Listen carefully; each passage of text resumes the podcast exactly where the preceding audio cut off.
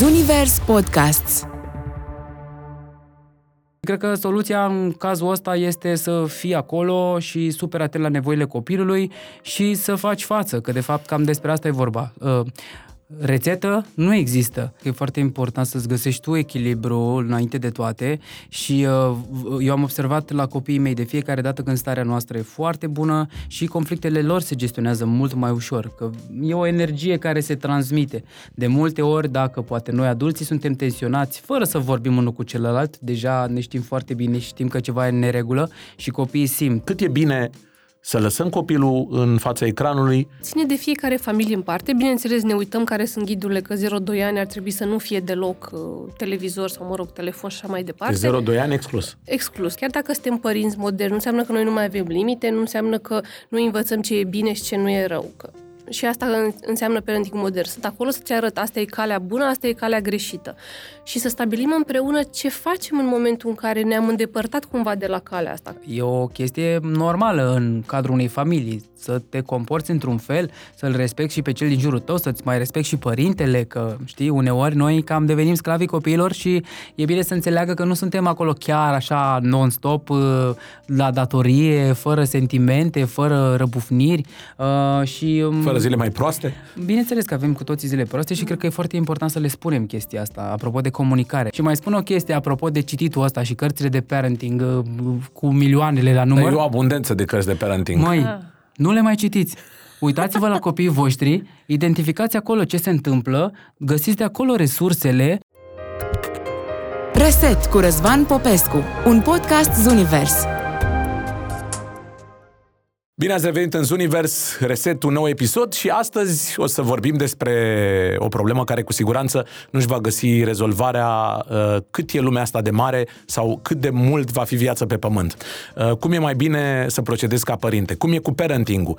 Uh, putem să ne creștem copiii pe stilul ăla vechi în care am crescut și noi cu vorbele alea, îți dau una de țintor gura la spate, eu te-am făcut, eu te omor, Uh, și mai erau unele, dar nu vreau să mi le amintesc, sau ne ducem în extrema cealaltă a părintelui modern care nu-i spune copilului nici, uh, niciodată că nu e voie. Trebuie să eviți noul ăla și negația. Trebuie să-ți, uh, să apelezi la creativitate și la vocabular. Dar uh, pentru că vrem să aflăm astăzi pe cât posibil cum e mai bine să ne creștem copiii, uh, pe parentingul vechi sau pe parentingul nou, sau poate să găsim calea de mijloc, am adus doi specialiști în ceea ce înseamnă a fi părinte pe vechi și pe nou. E vorba în primul rând de Alina Pop. Să rămână, bine ai venit! Bine te-am găsit! E psiho, doamna psihoterapeut și uite, scrie aici pe fișă Burnout Parental. Parental, am zis bine, nu? Burnout Parental, Burnout parental da, sau exact. epuizare parentală, să vorbim pe limba română. Da, există, se, se poate epuiza resursa de părinte vreodată? O, oh, da, da. Interesant. Și îl avem uh, pe Dedicul, pe Robert Deaconeasa. Salutare, bine ai venit! Salut, uh, mă bucur să fiu aici și confirm, există această epuizare parentală. Ai Eu am avut parte de ea de foarte multe ori, așa că o să povestim despre asta, pentru că e într-adevăr un lucru care te afectează destul de mult și trebuie resurse multe să poți să-i faci față uh, situației în sine. Acum, uh, clar, uh, vom vorbi din uh, unghiul specialistului, dar și din unghiul omului care are copii acasă. Uh, e vorba de voi doi. Eu, de exemplu, mă simt epuizat parental doar când petrec un weekend cu nepoții. Dar aminte, mă gândesc, uh, dacă aș avea copilul meu să uh, mă ia de nou, ajung acasă după o zi grea de muncă, copilul se bucură că te vede și uh, vrea de la tine toată energia. Dar uh, probabil o să atingem și zona asta de discuție. În, uh, în început, vreau să intru abrupt în, în temă. Era bun parenting-ul ăla pe vechi, ăla, ăla mai spartan, în care copilul era pus la punct și uh, aveam un musafir în copilărie care mă enerva foarte tare, venea și spunea uh, copiii în camera lor n-au ce să asiste la discuțiile de adulți uh, sau nu te băga în seamă cu, cu oamenii mari. Vezi de, uh, de problemele copilăriei tale. Versus acum când uh, copiilor li se permite orice nici problemele de politețe nu mai există în uh, vocabularul copiilor mai nou. Nu, acum mai nou părinții nu mai vorbesc ca să n-audă copiii. A, și, uh, și lasă pe copii în fața tabletelor? Sau... Nu, stau hmm. toți și părintele și copilul, dar părintele nu mai vorbește cu adultul de lângă el, o vorbi mai târziu sau cum pleacă copilul. Acum... Păi, și discuțiile alea importante când se desfășoară? Noaptea. Noaptea când doarme copilul. Când doarme copilul, exact. Dar uh, uh, educația aia spartană, pentru că sunt, ea există în societatea românească și uh, în zilele noastre, pentru că mă uitam pe niște, pe niște statistici și un procent destul de mare dintre copiii anului 2022-2023 uh, spun că uh, sunt bătuți sau loviți în familie. 46% dintre copiii din România sunt în continuare altoiți. 10% dintre copii preferă să părăsească familia de teama pedepselor. Uh, 6 din 10 părinți chestionați spun că ceea ce au învățat de la părinții lor este folositor, însă 37% spun că își pălmuiesc copiii mai puțin decât au făcut-o părinții lor. Uh, un, o educație oarecum agresivă lasă urme în uh, adultul uh, de peste ani? Clar, în psihicul adultului lasă. Când vorbim de violență domestică și deja aici statisticile spun că există într-un număr foarte mare, ne gândim și la traumatizare psihică, pentru că copilul care este lovit, care este jignit, în mediul lui cel mai de siguranță, că asta înseamnă familia. Tata și mama, unde eu ar trebui să mă simt cel mai bine. Dacă acolo e violență, ce poate, cu ce poate să rămână în psihicul lui? Decât că peste tot în lume e violență și că el trebuie să răspundă într-un fel sau altul acestor comportamente. Uite, îl avem pe Dedicul, care este tatăl prezentului. Da. Uh, tu cum, uh, cum gestionezi o situație de furie a copilului? Pentru că mm, se poate întâmpla că într-un anume moment copilul să te scoată din minți. Nu, numai, uh, numai cine n-a fost părinte nu știe că a trecut de multe ori prin stările astea. Sau da. cine zice că n-a ajuns în starea în care să fi fost scos din minți de copilul lui, minte. Cum, cum faci tu când nervii sunt întinși la maximum ca să gestionezi cât se poate de modernă uh, relația cu copilul da. tău. Apropo de felul în care ne crește modern copiii, noi am încercat să găsim un echilibru între varianta veche, în sensul că trebuie totuși să impunem niște limite ca să înțeleagă că totuși le au un rost și în familie, dar și în societate, dar și varianta mai blândă în care vorbim foarte mult cu copiii. Apropo de vorbit, mm. și între părinți, dar și cu copii, vorbesc foarte, foarte mult cu ei. Clar, sunt foarte multe situații în care suntem scoși din sărite și nervii sunt întinși la maxim. Și într-adevăr ai nevoie de resurse ca să înțelegi în ce fel ai mai putea să explici copilului că ce a făcut nu e ok sau că poate emoția este exagerată, dar în același timp eu am învățat pe uh, copiii mei că pentru ei fiecare emoție este foarte importantă, iar eu nu trebuie să le invalidez. Sunt acolo ca să vorbim despre ea și uneori durează mai mult, alteori durează mai puțin să iasă din stările respective, dar cred că e foarte important să fim lângă ei, să fim atenți la nevoile lor, să vedem ce îi deranjează, să vedem poate ceva, dacă ceva din ce am făcut noi i-a deranjat, în așa fel încât totuși să ne modificăm comportamentul, fiindcă dacă eu aș face ceva care pe tine nu te-ar deranja, clar trebuie să fac același lucru și pentru copilul meu. E muncă de lămurire foarte foarte multă. Cam uh, situațiile de genul ăsta la noi în familie cel puțin se gestionează cu foarte multă comunicare și într-un final reușim să, să uh, stabilim copiii. Dar în cazul meu am și doi și ce se întâmplă foarte des este că se stimulează unul pe celălalt și dacă unul are o dramă, chiar dacă celălalt în momentul respectiv nu pățește ceva,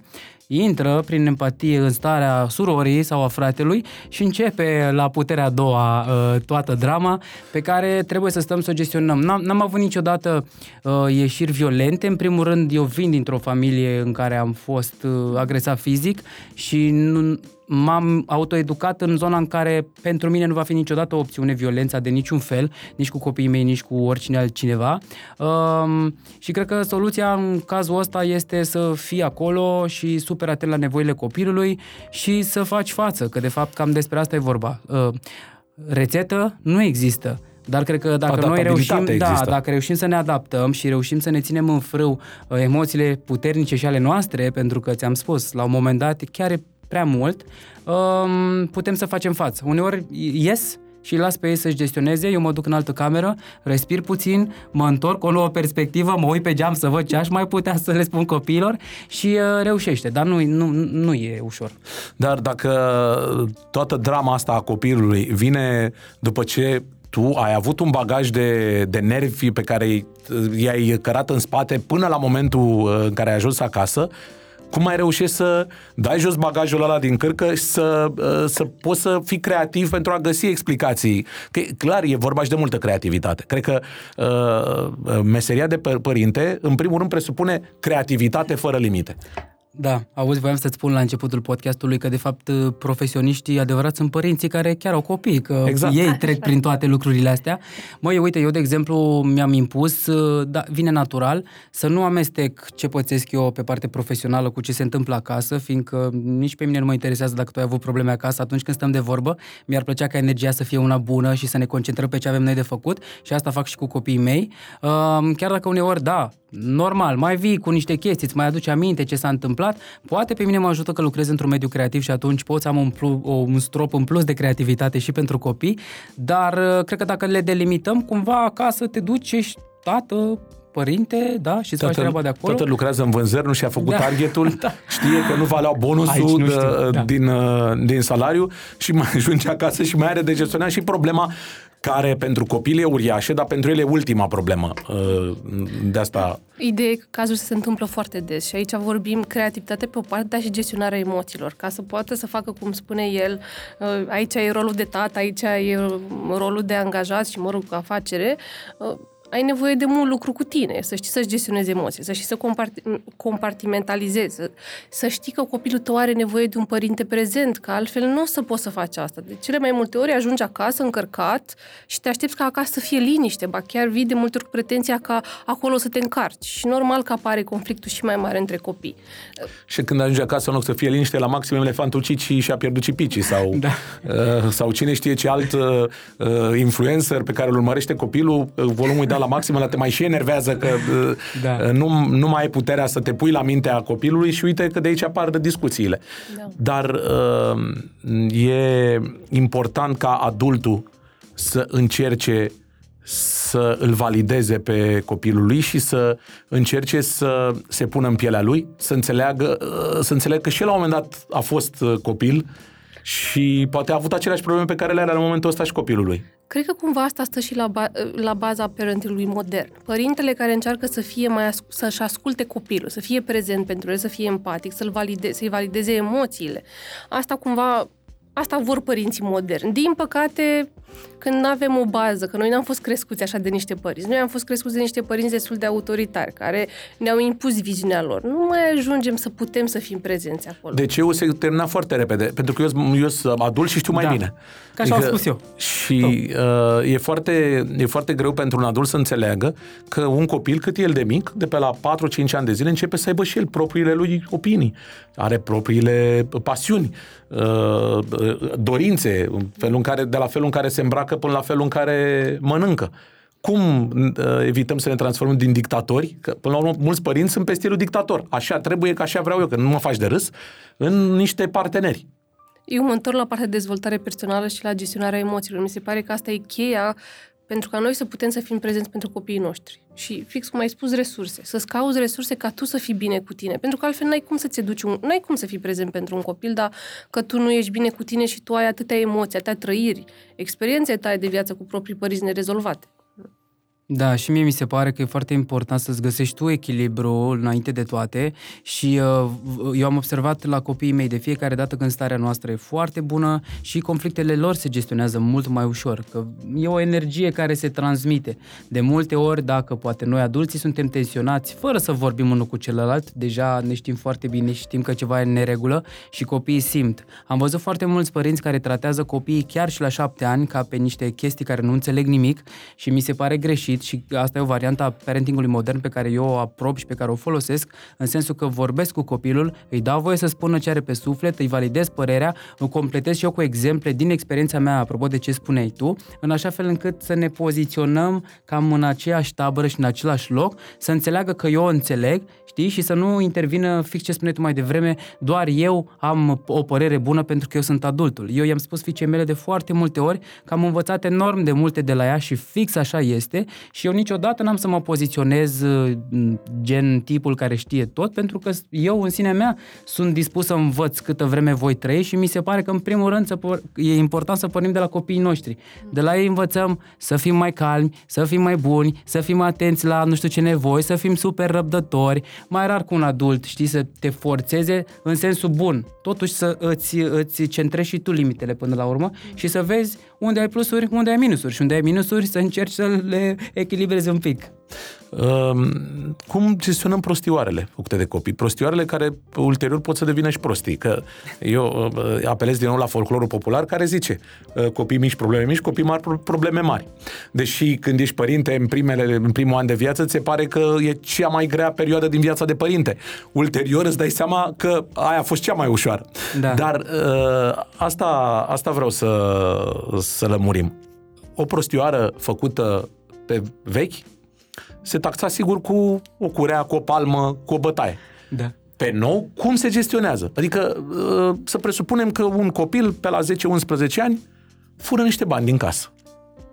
Și te trezești că lipsesc. Sau fură, pe vremea noastră nu neapărat bani se furau, dar se apucau de fumat copiii, era cartușul ăla pentru doamna doctor, da. din ăla se mai extrageau două, trei pachete, mama nu se plângea până trebuia să meargă la doctor și vedea că nu mai are ce să dea acolo, atenție, sau cafea și așa mai departe. Da. Ce urma? Bătaie. Adică inevitabil. Acum, cum gestionăm o greșeală, o prostie făcută de, de copil ca să ne asigurăm că nici nu se va mai repeta și că și înțelege copilul că nu e bine ceea ce a făcut? Păi, în primul rând, să dedicăm mult timp acestui episod. Că e o prostie, trebuie să dedicăm timp în care să vorbim cu copilul, cumva să vadă și el care sunt consecințe și aici putem să vorbim și de consecințe naturale. Ok, fura bani de acasă, noi avem mai puțin bani, atunci nu știu, nu putem să îndeplinim aceleași nevoi, dar și consecințe pe care noi să le stabilim din timp. Adică, chiar dacă suntem părinți moderni, nu înseamnă că noi nu mai avem limite, nu înseamnă că nu învățăm ce e bine și ce nu e rău. Că și asta înseamnă parenting modern. Sunt acolo să-ți arăt, asta e calea bună, asta e calea greșită. Și să stabilim împreună ce facem în momentul în care ne-am îndepărtat cumva de la calea asta. Că se întâmplă, este și normal. Poate că nu experiența asta, ca să fur bani de acasă, deja înseamnă că nu ai încredere în părinți. Sunt deja câteva lucruri fisurate acolo în relația părinte-copil. În sine este prin a vorbi și prin a avea niște consecințe. Da, e clar, când se ajunge la situația asta, uh, s-a atins un, uh, un oarecare vârf. Dar cum fac eu ca părinte să uh, uh, mă fac înțeles și copilul să mă valideze? Pentru că există în primii ani de viață, clar, rămâi într-un cerc destul de controlat de părinți. Dar undeva de pe la 11-12 ani începi să-ți faci un anturaj separat. Uh, cum faci să rămâi relevant pentru, pentru copilul tău? Mie mi se pare că oricum preadolescenții și adolescenții zilelor noastre sunt extrem de complexi. Eu văd la fică mea are șapte ani și deja personalitatea este foarte bine conturată, are niște păreri super vocale, în același timp este mega emotivă pentru că e rac și orice o dramă, o, ai grijă cum pui problema cu ea, pentru că iarăși are o inteligență emoțională extrem de bine dezvoltată și asta cred că, de fapt sunt sigur, că pornește de la faptul că noi am vorbit foarte, foarte mult cu ea.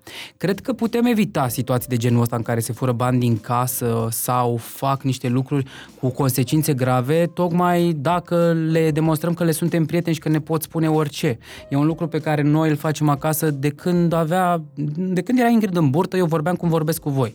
Cu burta și am continuat să vorbesc cu ea așa.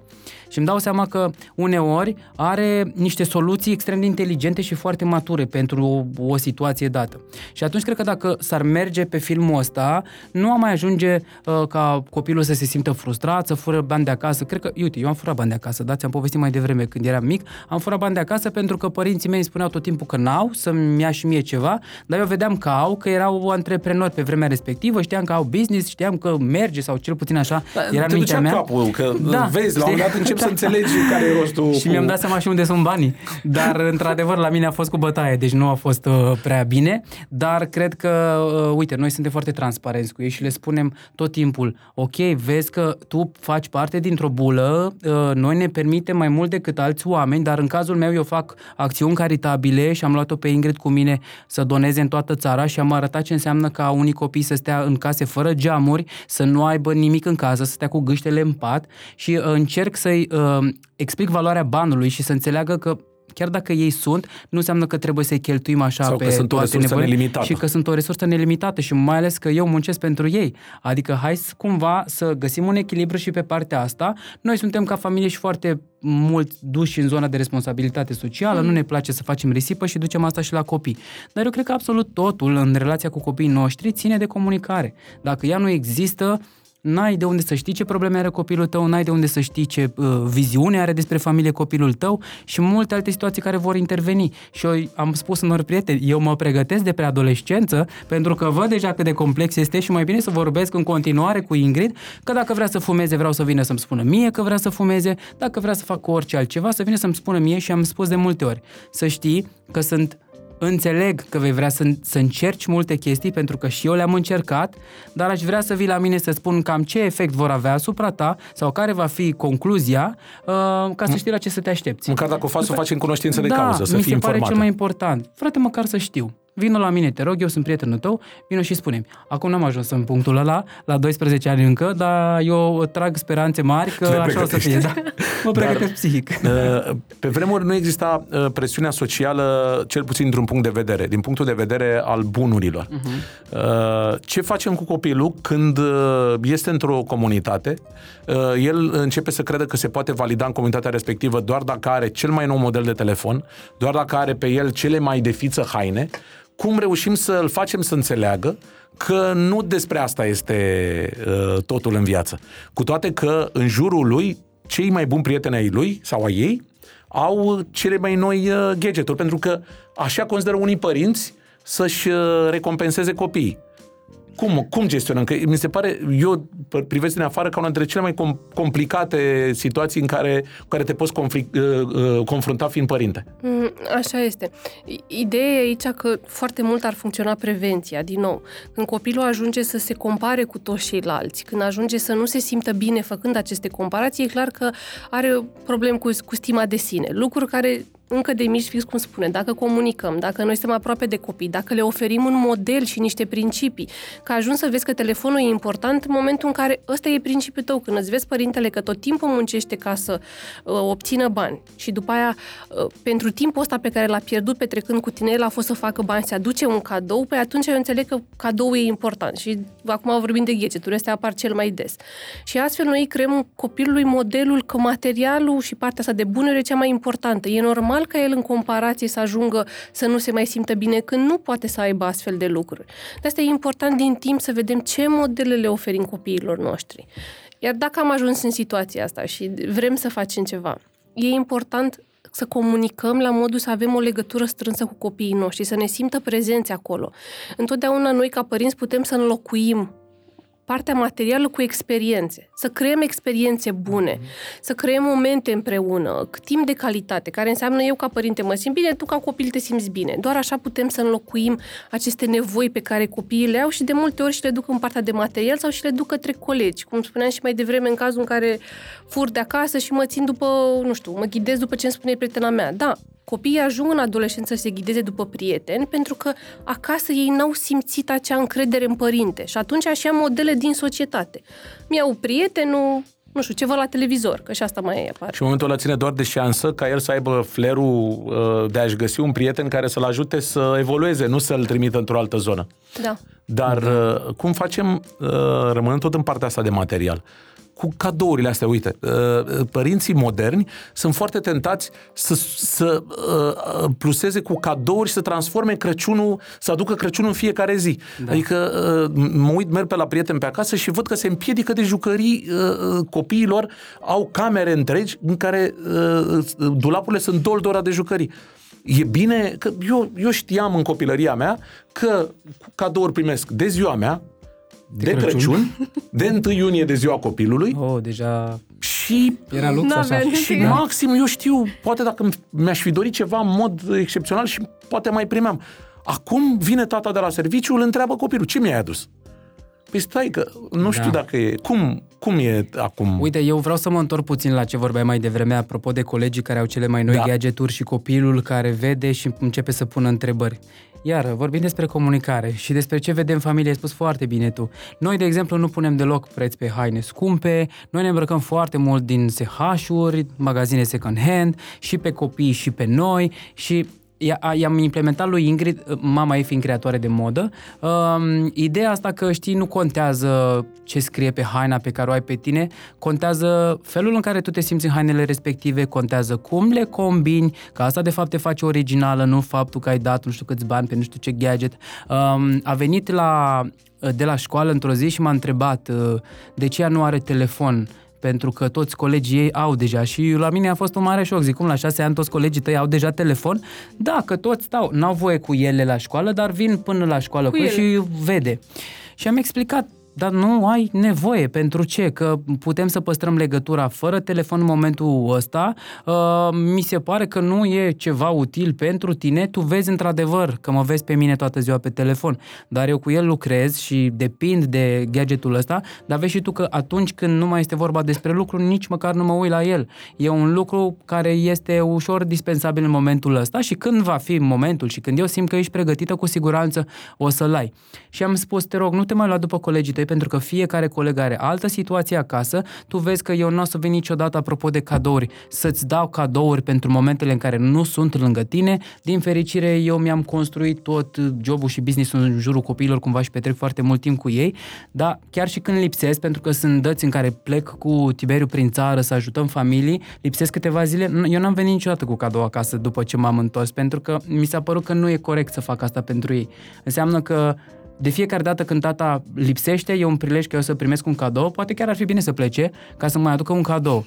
Și am transformat, apropo de ce spuneai tu, chestiile materiale în experiențe. Prefer și am spus și lui Ingrid de multe ori, decât să dau nu știu câți bani pe un telefon, mai bine plecăm într-o vacanță. Noi călătorim foarte mult cu copii și a fost o componentă esențială în educația lor și în felul în care au crescut, pentru că s-au dezvoltat emoțional foarte, foarte mult, au cunoscut o felul de civilizație și mi se pare că oricând mi-aș da toți banii să călătoresc și să expun copiii la astfel de situații, decât să-mi cumpăr nu știu ce, să le cumpăr de fapt, nu știu ce gadgeturi. Sigur, sunt și din categoria celor care se uită pe ecrane, avem un program foarte bine stabilit, nici nu poți să-i rupi total de lumea în care trăiesc, pentru că e o lume digitalizată și apoi vor fi total separați și nu vor ști cum să procedeze. Exact, dar uh, mi se pare că și aici e un echilibru. Noi, cel puțin, am reușit ca ei, până în momentul ăsta, să nu pună deloc accent pe lucruri materiale uh, și mă bucur că am reușit, dar, într-adevăr, este uh, foarte greu, mi se pare, pentru părinți în general, mai ales când ai un job care te ține foarte mult la muncă și singurul moment în care tu vii acasă, ai, nu știu, o oră cu copilul, e clar că lipsești și cred că involuntar intervine dorința de a suplini cumva doar că nu mi se pare mie soluția cea mai bună. Cred că trebuie să fim un pic deci creativi cred că intri într-o cursă continuă, că uh, uh, așa e construită economia da. asta în care ne învârtim, apar modele noi și uh, chestii uh, uh, atractive în fiecare moment și acum da. cu siguranță se lansează un produs. Uh, e uh, total neproductivă ideea asta. Și știi ce se întâmplă? Nici măcar nu le apreciază. Despre asta e vorba. Adică e entuziasmul de la început, după care se joacă o zi cu respectiva minute, jucărie. Hai da. să zic o zi, că se păstrează entuziasmul entuziasm o zi și apoi nu, nici nu mai există, uită că există, știi? Și chiar și noi, în condițiile în care suntem, v-am zis, genul de părinți care iau doar lucruri de care avem nevoie și noi ne-am găsit că totuși copiii au multe jucării. Da, păi, părinții despre care vorbeai tu mai devreme, care aduc Crăciunul în fiecare zi acasă, nici nu vreau să-mi imaginez câte resurse, uh, știi, risipite și mai ales câți bani dați efectiv degeaba. Da, că până la urmă se pune praful pe jucăriile alea și nu, faci, propriu, decât da. Să, da, nu faci decât să te împiedici de ele, de ele prin casă. Dar uh, uh, e o soluție să cumpărăm uh, dragoste cu cadouri? O, nu, nu e și tocmai că pierdem multe experiențe făcând asta. Pierdem și ideea în sine de cum sunt sărbătorile acum. Ce importanță o să mai aibă Crăciunul când copilul știe că primește, nu știu, săptămânal cât un cadou. Nu, eu, nu mai trăiește astfel de experiențe. Și nu mai aștept, eu, eu le spun multora, e, uh, dacă transformăm o ocazie într-o acțiune constantă, e ca și cum am ține bradul de Crăciun non-stop în casă. Mm. Nu mai e bucuria aia de a-l împodobi, de a, de a uh, intra în starea asta de sărbători. Da. Cred că uh, acum cu parenting ăsta modern sunt multe direcții, sunt multe cărți care ne vor, vorbesc despre ele, multe tehnici pe care le învățăm, fă într-un anumit fel și cred că multe au fost greșit interpretate. Că, spre exemplu, se, ce te învață specialiștii este că atunci când pleci o plată de acasă, să te întorci cu ceva la copil, să-i arăți că te-ai gândit la el, dar poate să fie o, o creangă pe care ai luat-o pe drum și ai zis, uite, mamă, vreau să facem împreună un tablou sau ceva de genul ăsta. Scoici de la mare. Exact. Sau, nu știu, am văzut ceva care mi-a plăcut puțin, să-i arăți copilului de fapt că cât timp ai fost plecat, tu l-ai avut în minte, ai fost acolo cu el. Și de multe ori noi am trecut asta pe parte materială, că a devenit mai ușor. Mie mi-e mai ușor să cumpăr un cadou decât să, efectiv, să mă gândesc la acea experiență și să creez un moment. Uh, vreau să mă întorc puțin în zona asta de ecrane, uh, pentru că asta e o altă problemă pe care părinții noștri n-au avut-o. Da. Deci nu avem cum să facem un paralel între da. parenting-ul vechi și parenting-ul nou, pentru că gadgetul maxim pe care l-aveam în copilăria noastră era un Walkman, uh, da. cu CD și eventual un aparat de radio la noi în cameră. În rest, televizorul era unul singur și ăla era clar uh, confiscat de tata care se uita la știri sau la un meci de fotbal.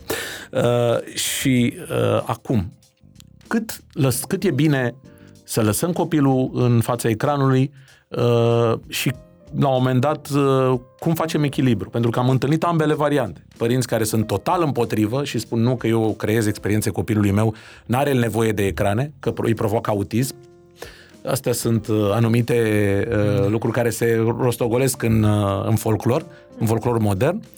Sau există părinți care uh, zic, bă, da, proste că stă copilul în ecran, că stau și ei liniștiți și stau și ei pe Facebook-ul lor și pe Instagram-ul lor, mai fac un TikTok, se mai uită la o telenovelă. Unde e echilibru? Cum ni-l găsim? Asta se ține de fiecare familie în parte. Bineînțeles, ne uităm care sunt ghidurile, că 0-2 ani ar trebui să nu fie deloc uh, televizor sau, mă rog, telefon și așa mai departe. 0-2 ani exclus. Exclus, da. Deci sunt părinți foarte încântați. Spun, vai, un copil, am un copil atât de deștept încât știe deja să intre pe Instagram și are doar un an. Da, asta... Cum, cum le explicăm părinților că acele device-uri sunt construite intuitiv tocmai pentru ca și un copil de până în 2 ani să poată să, să le acceseze? Ce e important să vedem ca părinți la chestia asta cu ecranele este că copilul nostru, când se uită la un ecran, nu mai are experiența relaționării. Nu primește feedback, nu, nu interacționează, efectiv este distrat de un lucru. Adică noi învățăm cumva pe copii cum să se disocieze lăsându-le ecranele și cu cât o facem, cu cât ei sunt mai mici, cu atâta creierul lor învață aceste mecanisme sau devine cumva și mai vulnerabil. Dar cu timpul e ok să lăsăm, pentru că noi trăim, exact cum ai spus, într-o lume digitalizată. Nu avem cum să le furăm această experiență și am auzit asta. Uh, eu lucrez și cu cazuri de bullying. De multe ori sunt copii care n-au fost lăsați acasă, nici pe telefon, nici la televizor, sunt total în urmă cu jocurile cu care se joacă copiii și ei cumva au devenit niște ținte, niște excluși social. Deci nici partea asta nu e bună. Cumva să găsim un echilibru ce e potrivit pentru vârstă, Adică o oră pe zi, ok, cum împărțim? Vreți să o dăm ca o recompensă? Faptul că se uită la tabletă pentru că a mâncat, pentru că a făcut lucruri bune? Sau este o chestie pe care ei au voie să o aibă în programul lor normal? Ca au acest drept de a vedea și televizor, telefon în mm-hmm. joc. Am vorbit despre recompense. E foarte importantă și latura asta a recompenselor. Uh, sunt părinți care își recompensează copiii, uite, chiar sunt curios Robert cum face, sunt părinți care își recompensează copiii pentru că iau note bune și le dau bani. Uh, sau pentru că și-au făcut temele, de asemenea vin cu tot felul de uh, bonusuri. Cum, cum ar trebui gestionată treaba asta a recompenselor? Măi, nu știu cum ar trebui, îți spun cum fac eu. Deci la mine, la noi în familie, clar nu există recompensă materială pentru absolut nimic. Există recompensa vocală prin faptul că îi spun lui Ingrid că sunt mândru de faptul că și-a făcut temele, sunt mândru de faptul că se ambiționează să prindă din urmă colegii. Noi avem o situație, de exemplu, anul trecut, era în clasa 0, noi am călătorit foarte mult și am cam luat-o de la școală fără să ne dăm seama că totuși o să o afecteze. Și a intrat în clasa întâi, colegii ei erau mult mai pregătiți, ea by default este super artistă și boemă și în lumea ei, uh, dar s-a simțit și s-a frustrat foarte mult pentru că colegii făceau mișto de ea. Și la un moment dat n-a mai vrut să vină la școală, să meargă la școală, pentru că era teamă de reacțiile colegilor și am spus să stea liniștită că și noi suntem parte din uh, aventura asta pe care o trăiește. Îmi dau seama că și eu am greșit lundă foarte mult de la școală, dar că nicio problemă că putem să recuperăm împreună, că până la urmă fiecare copil are ritmul lui și nu, nici nu știm că dacă s-ar fi dus ori uh, rămânea tot pe acolo, ori o lua înaintea colegilor, dar nu contează, pentru că fiecare efectiv are ritmul său. Și la șapte ani, eu cel puțin nu am pretenția să fie niciun geniu, dacă era prin definiție că așa s-a născut, e ok, altfel mi se pare că are mie și Anei, mama copiilor, ni se pare că există timp suficient să învățăm toate lucrurile pământului. Într-adevăr, în grupul de părinți sunt părinți care ar vrea să aibă 285.000 de materii pe săptămână la șapte șapte ani, ceea ce mie mi se pare prea mult, dar cred că recompensa, că de la asta am pornit, trebuie să vină pe varianta de stimă de sine, să, să, să-l ajuți să vrea mai mult, să-l stimulezi să vrea să fie un pic mai ambițios, să-și dorească să-și depășească și el niște limite pe care consideră că le are. Și iar contează foarte mult abordarea. Eu, la capitolul teme, sunt uh, șeful la teme cu Ingrid. Uh, Anei nu-i place și eu i-am spus că vreau să preiau partea asta, pentru că mie chiar mi-a plăcut la școală, dar mi-am dat seama că dacă aș fi fost profesor, aș fi fost unul destul de exigent. Și vine Ingrid și spune din prima că nu vrea să facă, că ea nu știe. Eu încerc să-i spun că poate și că dacă ar respira puțin și ar face bastonașele alea câte unul, câte unul, iar ieși, ea începe direct cu nuul ăsta și eu îmi dau seama că aș vrea să mă înfic puțin da, așa, da. să zic, știi ceva? Fă nu știu ce. Dar mi-am dat seama că nu asta e soluția cu ea, e, sunt doar pretențiile mele de la mine că intervine partea de părinte care parcă i-ar scrie el tema, numai să fie făcută. Părintele care vrea să demonstreze prin copil. Da, dar uh, n-am fost și nici nu o să fiu vreodată în uh, situația aia, adică nu cad în patima cealaltă, dar mi-am dat seama că dacă uh, găsesc abordarea potrivită, o face și ea cu plăcere și de unde, să zicem, cu câteva zile în urmă nu reușea să facă trei rânduri de tot felul de chestii care li se dau la școală, într-o oră, la un moment dat, am făcut șapte pagini pentru că energia dintre noi era bună, pentru că am spus, uite, fac eu unul, mai faci și tu încă unul, hai să vezi că, uite, un soi de recuperăm. Da. A fost așa, da, un soi de competiție, dar constructivă, știi? Uite, pot și eu, te ajut și eu un pic, dar este de datoria ta să faci temele respective și um, i-am spus uh, de multe ori că eu cred în ea, eu știu sigur că are capacitatea, o să fiu foarte mândru dacă o să își depășească și puțin uh, limitele proprii și la final uh, am îmbrățișat-o, i-am spus că iubesc foarte mult, i-am spus că eu nu m-am îndoit nicio secundă de ea și ea era mega fericită că a reușit să facă atât de mult. Și în continuare mergem pe varianta asta. Uh, repet, pentru noi nu e și nu va fi niciodată o variantă să îți dau o bicicletă pentru că ai făcut nu știu ce. Sigur, uite, poate mai târziu, când face 13-14 ani, să putem să-ți dăm o bicicletă de ziua ta pentru că pe parcursul anului am observat că ai lucrat și la aia și la aia și mi se pare că o meriți. Dar nu așa pentru două bastonașe să-i dau și o jucărie, pentru patru steluțe să-i cumpăr un telefon, pentru că nu mai e niciun soi de stimulent mai departe și exact cum spuneam la început, E doar impresia că părinții au și putem avea orice și uh, nu trebuie să ne străduim prea tare. Dar și totuși, totuși nu, uh, recompensele astea vin ca urmare a unui rezultat. Adică ele nu sunt doar pentru că a, a clipit sau pentru că a zis tati te iubesc. Cum... Păi nu știi, că de fapt pot să vină și pe considerente Corect. de genul ăsta, în funcție de părinte. Cum spuneam mai devreme, păi dacă ți-aduc jucărie că am lipsit de acasă, pot să și spun că asta pentru că azi ai fost cu minte. Mi-a spus mama că ai fost cu minte. Dar știi că e o chestie normală în cadrul unei familii, să te comporți într-un fel, să-l respecti și pe cel din jurul tău, să-ți mai respecti și părintele, că știi, uneori noi cam devenim sclavii copiilor și e bine să înțeleagă că nu suntem acolo chiar așa non-stop uh, la datorie, fără sentimente, fără răbufniri uh, și... Um, fără zile mai proaste? Bineînțeles că avem cu toții zile proaste și cred că e foarte important să le spunem chestia asta, apropo de comunicare. Să știi că și noi, evident, am călcat în străchini pe lângă, poate am spus ceva ce nu trebuia, dar tot timpul eu mi-am cerut scuze în fața lui Ingrid sau poate chiar și lui Ilan, el e mai mic și mai puțin generează situații care să te facă cumva să spui ceva ce nu trebuie.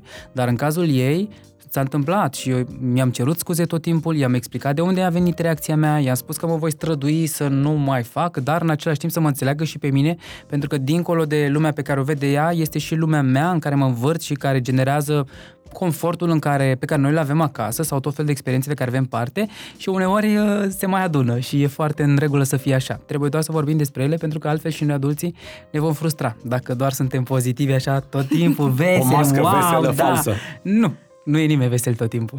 Dar uh, e, e sub demnitatea unui adult să-și ceară scuze, să-i ceară scuze copilului, nu? Noi, noi rar am întâlnit situația ca părinții noștri da. să-și ceară scuze în fața noastră. Eu sper că pentru părinții de astăzi nu e chiar un lucru rău. Uh, e, e foarte bun pentru copil, așa reparăm orice interacțiune, pentru că e inevitabil să nu greșim. Țipăm, indiferent câte știm. Nu știu, mă gândesc la mine, că știu, asta lucrez, dar am avut momente în care am plâns lângă fie mea, momente în care am țipat la ea. Faptul că mi-am cerut scuze, că i-am spus care este partea mea și că nu este vina ei, pentru că asta fac copiii. Ei sunt egocentriști prin natura lor când sunt mici. Și atunci avem nevoie să le facem această diferențiere. Ceea ce s-a întâmplat acum, reacția mea nu e despre tine. Pentru că copiii asta cred, e despre mine. Dacă mama țipa, înseamnă că eu am fost rău, înseamnă că eu nu m-am purtat bine. Și să le spunem, nu, e partea noastră, uite, și să ne și dăm seama de ce. Că ne dăm seama că ziua am fost ocupați la birou, că după aia am dat de traficul ăsta infernal, că partenerul mai enervat sau ceva de genul și atunci le spunem, uite, eu astăzi am strâns mulți nervi, energie negativă, cum ne exprimăm noi? Nu e despre tine. Așa am știut să reacționez, să fix cum am spus, vreau să fac mai bine poate chiar să, să, să legăm un soi de parteneriat cu ei. Uite, când tu mă vezi că sunt nervoasă, poți să-mi spui sau poți să faci ceva în, în, în relația noastră. Poți să-mi spui, mami, stop, exagerezi. Fica mea deja a început să-mi spună, vezi că ai spus un cuvânt care nu trebuie și are patru ani. Asta e foarte important să facem cu ei. Să nu să nu credem că suntem mai mult decât ei doar pentru că suntem adulți. Că realitatea e că suntem la fel de oameni și noi și ei. Doar că ei momentan nu știu să se exprime la fel. Nu au dezvoltat creierul în măsura în care să o facă cum o facem noi. De asta e și responsabilitatea noastră să avem grijă de noi și după aia uh, și de ei. ei da. Dar uh, ajunsesem puțin în zona, în zona școlii și a temelor. Uh, în, pe vremea copilăriei noastre, notele erau uh, un fel de oglindă a fericirii părinților. Erau subiect de mândrie la serviciu între mame, era o concurență foarte puternică da. Uh, între mame, în special mamele, cred, în zona asta mai mult. Uh, cum gestionăm problema asta a notelor și a, a școlii uh, cu, în, în zilele noastre? Pentru că E, e ok să îl învățăm pe copil să alerge după note? Nu. Nu e ok. În ideea în care nu că nu e important să aibă note bune, nu că nu e important să învețe la școală, dar trebuie să urmărim procesul și nu rezultatul. Că de asta astăzi ne dăm seama că majoritatea oamenilor sunt în burnout la muncă, sunt epuizați, aleargă numai după succes și după a avea rezultate bune la muncă. Asta înseamnă o notă. Rezultatul. Noi trebuie să le arătăm copiilor procesul. Te apreciez pentru că înveți, te apreciez pentru că te chinui zi de zi să faci bastonașul. Aia, către aia să ne fie aprecierea, nu către rezultat. Pentru că, să fim serios, rezultatul diferă de la o zi la alta. Astăzi pot să nu mă simt bine, la fel cum e și la sportivi. Da? Odată joacă bine, că se mhm. simt și ei bine, odată nu, și la fel și la copii. Nu tot timpul rezultatul reflectă toată munca sau reflectă ce știu eu atunci. Reflectă ce emoții au avut, cum le-a fost ziua respectivă. Ce facem când vine copilul cu notă proastă acasă? Prima lui notă proastă. Se întâmplă undeva prin clasa 4 clasa 5 pe unde...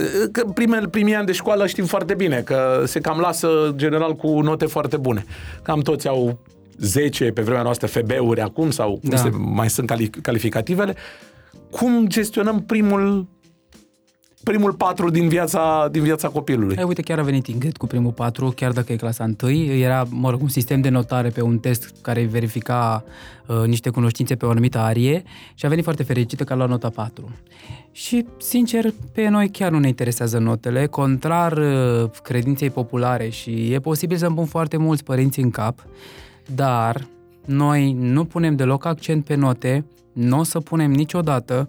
Eu i-am spus lui Ingrid că o rog doar să ia note de trecere și de aici încolo, pentru că ce am observat eu, spre deosebire de colegii ei, spuneam și mai devreme, are o inteligență emoțională uh, dezvoltată băi, care te sparge. Și pentru că, că e cea mai importantă și exact. aici putem să vorbim și pe zona de specialist. Te, da, în dezvoltarea și oricărui viitor adult. De asta punem noi accent pe chestia asta, pentru că și profesoarele ei au remarcat același lucru și o laudă în mod special pentru treaba asta.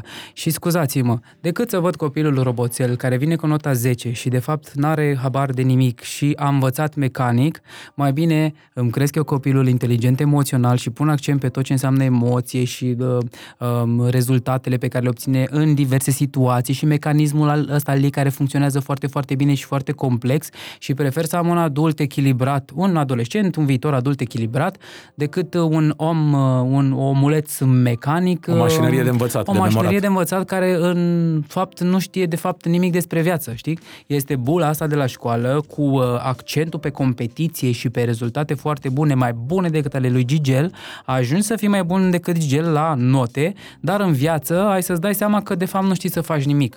Eu am, in- am fost în zona copilului care învăța și de competiție, dar și că îmi plăcea, dar mi-am dat seama că nu m-a ajutat la absolut nimic. Abia când am înțeles eu niște lucruri și în urma unor traume și situații am început să lucrez cu mine și să mă autoeduc în diverse zone, mi-am dat seama că despre asta e viața de fapt, despre a ști să mă descurc în diverse situații cu oameni, cu stres, cu nervi, cu eu știu ce situații mai apar în viața mea, nu cu uh, diploma mea de bac, cu nota nu știu care sau de la facultate, că efectiv mă uit la ea și îmi dau seama că nu m-a ajutat. Cel puțin nu cred că um, în momentul ăsta sistemul românesc este făcut să susțină și să mă încurajeze copilul spre rezultate obținute cu drag.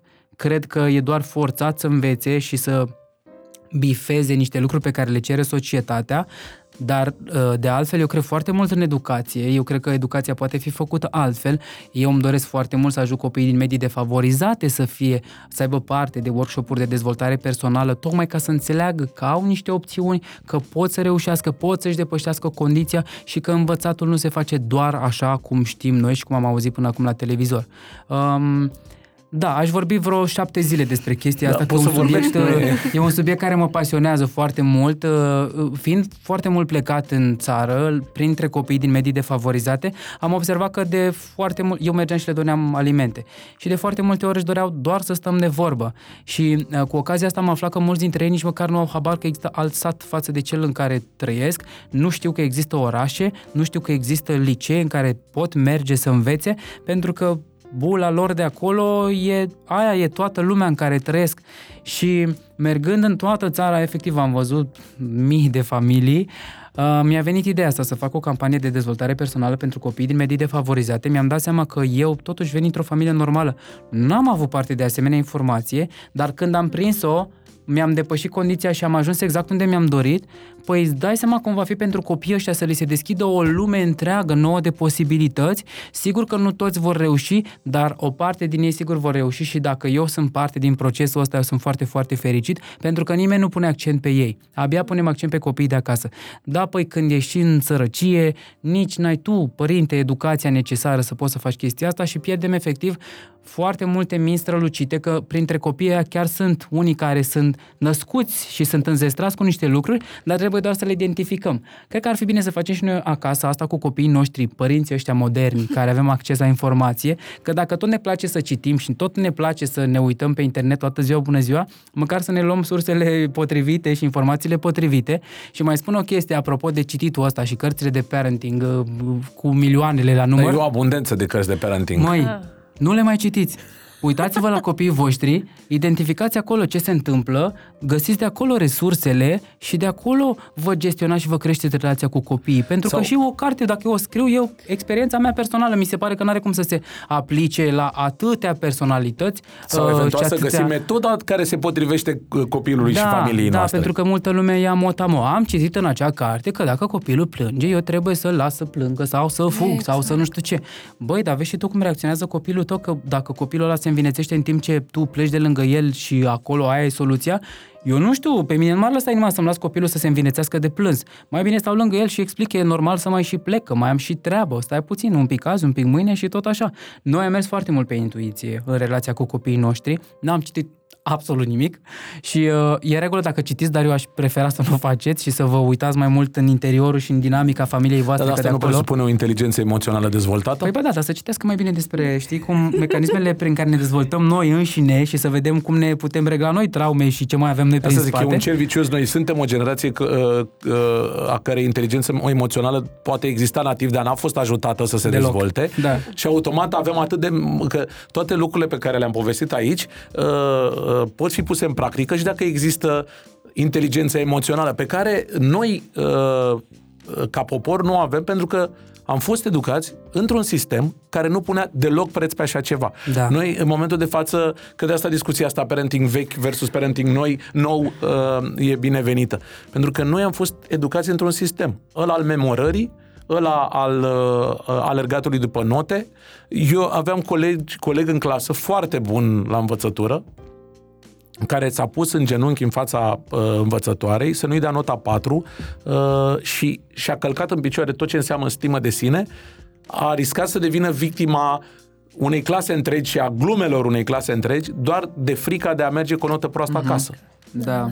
Adică uh, noi de aici am plecat. Uh-huh. Unde trebuie să ajungem, om, uh, om vedea. Da, cred că e, știi ce e important să... Eu mă uit puțin la parcursul meu, deci n-am avut nici susținerea părinților, nici informație, nici nimic practic, dar în timp ce tot am crescut, pur și simplu mi-am dat seama că eu nu vreau să fiu pe viitor ce văd că se întâmplă acasă. Și de acolo s-au deschis niște mecanisme și evident acum cu acces la informație peste tot, cred că doar dacă ai în prima dată dorința să vrei tu să fii mai bun și să vrei tu să nu știu, să te educi în vreun fel, de acolo lucrurile încep să se așeze, știi? Noi, într-adevăr, totuși vorbim despre o bulă, pentru că suntem analfabeti funcțional și știm asta foarte bine. E o țară în care educația lipsește cu desăvârșire. Dar dacă de aici pornesc, nu știu, Nu știu, n-aș spune mesaje... neapărat că lipsește, dar nu e un sistem care să funcționeze. Da, Trăim sau nu ne ajută excepții. sistemul, exact, Adică trăim da. prin excepții și prin cazuri fericite în care ai noroc să uh, îți nimerească copilul la o clasă la care e un învățător uh, cu har, Da. la o clasă în care are niște profesori ulterior cu har și atunci uh, apar, uh, apar niște rezultate. Dar sistemul, m, clar, nu funcționează. Da, dar cred că dacă avem și noi un pic de încredere și un pic de optimism mai departe și uite, cei care mai avem o voce într-un fel sau altul, vorbim despre asta și despre totuși o perspectivă pozitivă, fie și prin copiii noștri, că dacă noi creștem pe ei noștri într-un fel și ei se duc mai departe și reprezintă un exemplu în grupul lor de uh, prieteni, cum mi-am mai spus eu lui Ingrid, e foarte bine să fii tu aia diferită, pentru că tu le arăți lor o altă perspectivă, de fapt. Ea nu înțelege de ce copiii urlă la școală în fiecare zi, spune nu mă pot concentra, eu nu știu cum vin copiii ăștia, de, de ce urlă așa. Și zic, băi, probabil că așa sunt obișnuiți, poate că acasă așa se vorbește, poate normal că dacă noi acasă vorbim pe tonul ăsta, N-ai cum să fii, să te duci într-o clasă plină de decibeli, dar, i-am spus, în același timp, e un lucru normal într-o școală, unde sunt mulți copii, că e grădință, că e școală, de fapt, o unitate de învățământ, toată lumea o să urle, că de principiu cam asta se întâmplă. Trebuie să înveți să te și adaptezi, știi? Dar, în același timp, de fiecare dată când ai o situație care nu-ți place, vino și spune ce ai învățat tu acasă. Mie nu mi se pare ok să-mi vorbești așa. Exprimă sentimentele, spune-le și profesoarelor dacă ți se întâmplă să crezi că te nedreptățesc, te rog, exprimă-ți părerea. Ne-a spus chiar ieri că doamna care o verifică în gât când intră în școală, i-a spus că să se pieptene. Și Ingrid nu prea se piaptănă și noi nu avem nicio problemă cu treaba asta. Eu spune că e prințesa sălbatică și uh, Ana i-a spus, dar te rog să te duci la ea și să-i spui că nu ți se pare în regulă uh, să se ia de aspectul tău fizic dacă tu așa te simți confortabil. Până la urmă, e o, o aparență, adică nu te definește faptul că stă părul lins astăzi sau că ești ciufulită. Și uh, astăzi uh, s-a dus la școală și abia aștept să mă, uit, să mă văd cu ea mai încolo, să văd dacă i-a spus, dar în general am observat că a funcționat. Uh, încurajarea exprimării sentimentelor a funcționat foarte, foarte bine, pentru că iar mi se pare incorrect că societatea mă vrea într-un fel și cineva uh, se leagă de aspectul meu fizic și uită complet de fapt cine sunt eu ca personalitate și poate uh, ce energie transmis sau felul în care mă exprim și mie mi se par că astea sunt lucruri mult mai importante pe care trebuie să punem accent și cu copiii noștri. Dar atenție, totul spus uh, într-un mod uh, civilizat, fără obrăznicii. Păi nu, bineînțeles că de asta am încredere în felul în care se exprimă, că totuși ne străduim și noi să Ați lucrat de dezvoltăm niște un ani. vocabular, da, că, Aici e- cât de cât coerent așa, da, și bineînțeles, uh, uite, e un lucru pe care eu l-am spus lui Ingrid, dacă e ceva ce mă deranjează pe mine în general foarte, foarte tare, este lipsa de respect a oamenilor față de alți oameni.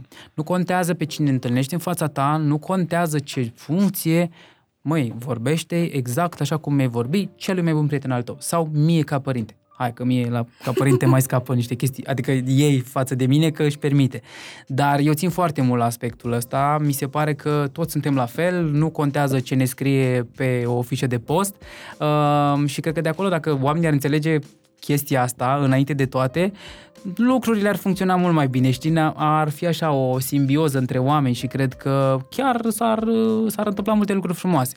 Și dacă copiii știu chestia asta, cred că de la început o să o ducă și o să o bă, propage mai departe și s-ar putea să inspire și pe alți copii să facă același gen de comportament și când vezi că funcționează, îți cam place și vrei să te duci așa mai departe. Ilănescu Mititescu, iartă-mă că te întrerup, are trei ani și spune mulțumesc la absolut orice și mi se pare atât de tare că uh, a venit firesc.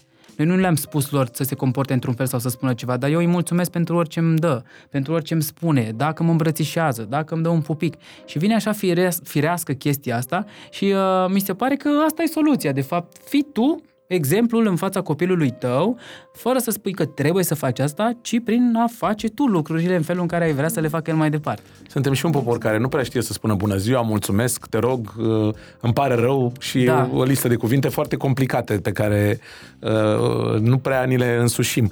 Dar apropo de exemplu, uh, există de multe ori uh, situații în care noi, ca adulți, cerem ceva copiilor, dar uh, în prezența lor facem fix ce uh, noi trebui le să spunem facă. că nu e bine. Da. Plecând de la uh, stilul de alimentație, Adică un bă, părintele bă, poate să bea un suc cu acid, poate să bea un suc cu zahăr, dar îi spune copilului tu n-ai voie că nu-i pentru copii? Mm-hmm. Cum, cum uh, e bine să procedăm în situațiile astea în care, uh, până la urmă, copilul vede și vrea și el la un moment dat să copieze din ceea ce fac adulții?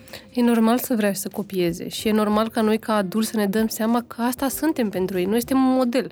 Copilul după câțiva ani începe să învețe prin model, nu mai învață prin ce îi spun eu. Spun să faci așa. Nu, mă uit la tine ca părinte și dacă tu faci, fac și eu. Mi se pare normal. Dacă te văd pe tine că faci anumite lucruri, nu înțeleg, de, adică apare confuzie în psihicul unui copil și de asta e important să explicăm, pentru că sunt anumite lucruri pe care adulții au voie să le facă. Nu știu, poate să stea până mai târziu. Copiii trebuie să se culce la o anumită oră, dar le spunem, facem asta, este o regulă pentru că tu acum ești mic, ai nevoie de somn, ai nevoie să te dezvolți, dar îi explicăm de ce facem regula. Știi că vorbim diferență între parenting pe stil vechi și nou. Parentingul pe stilul vechi nimeni nu-ți mai explica. Trebuia să faci ca așa ce am zis eu. Asta e diferența acum Că și noi ce care avem. îți dau una de nu te vezi. Mă, așa.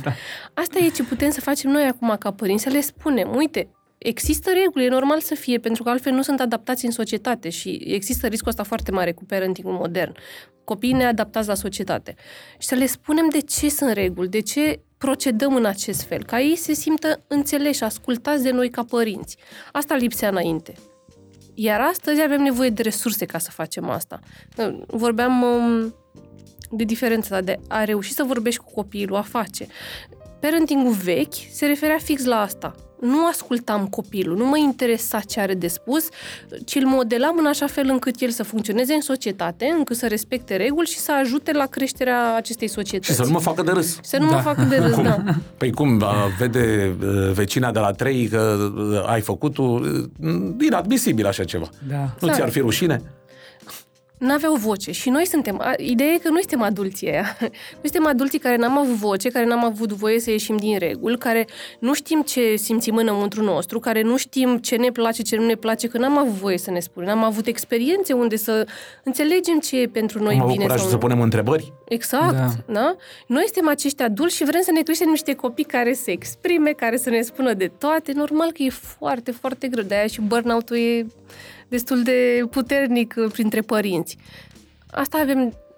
Iar parentingul nou, modern, aduce ideea în care copilul este în centru, copilul e ascultat, se vorbește cu el, este o persoană importantă și a cărei părere contează.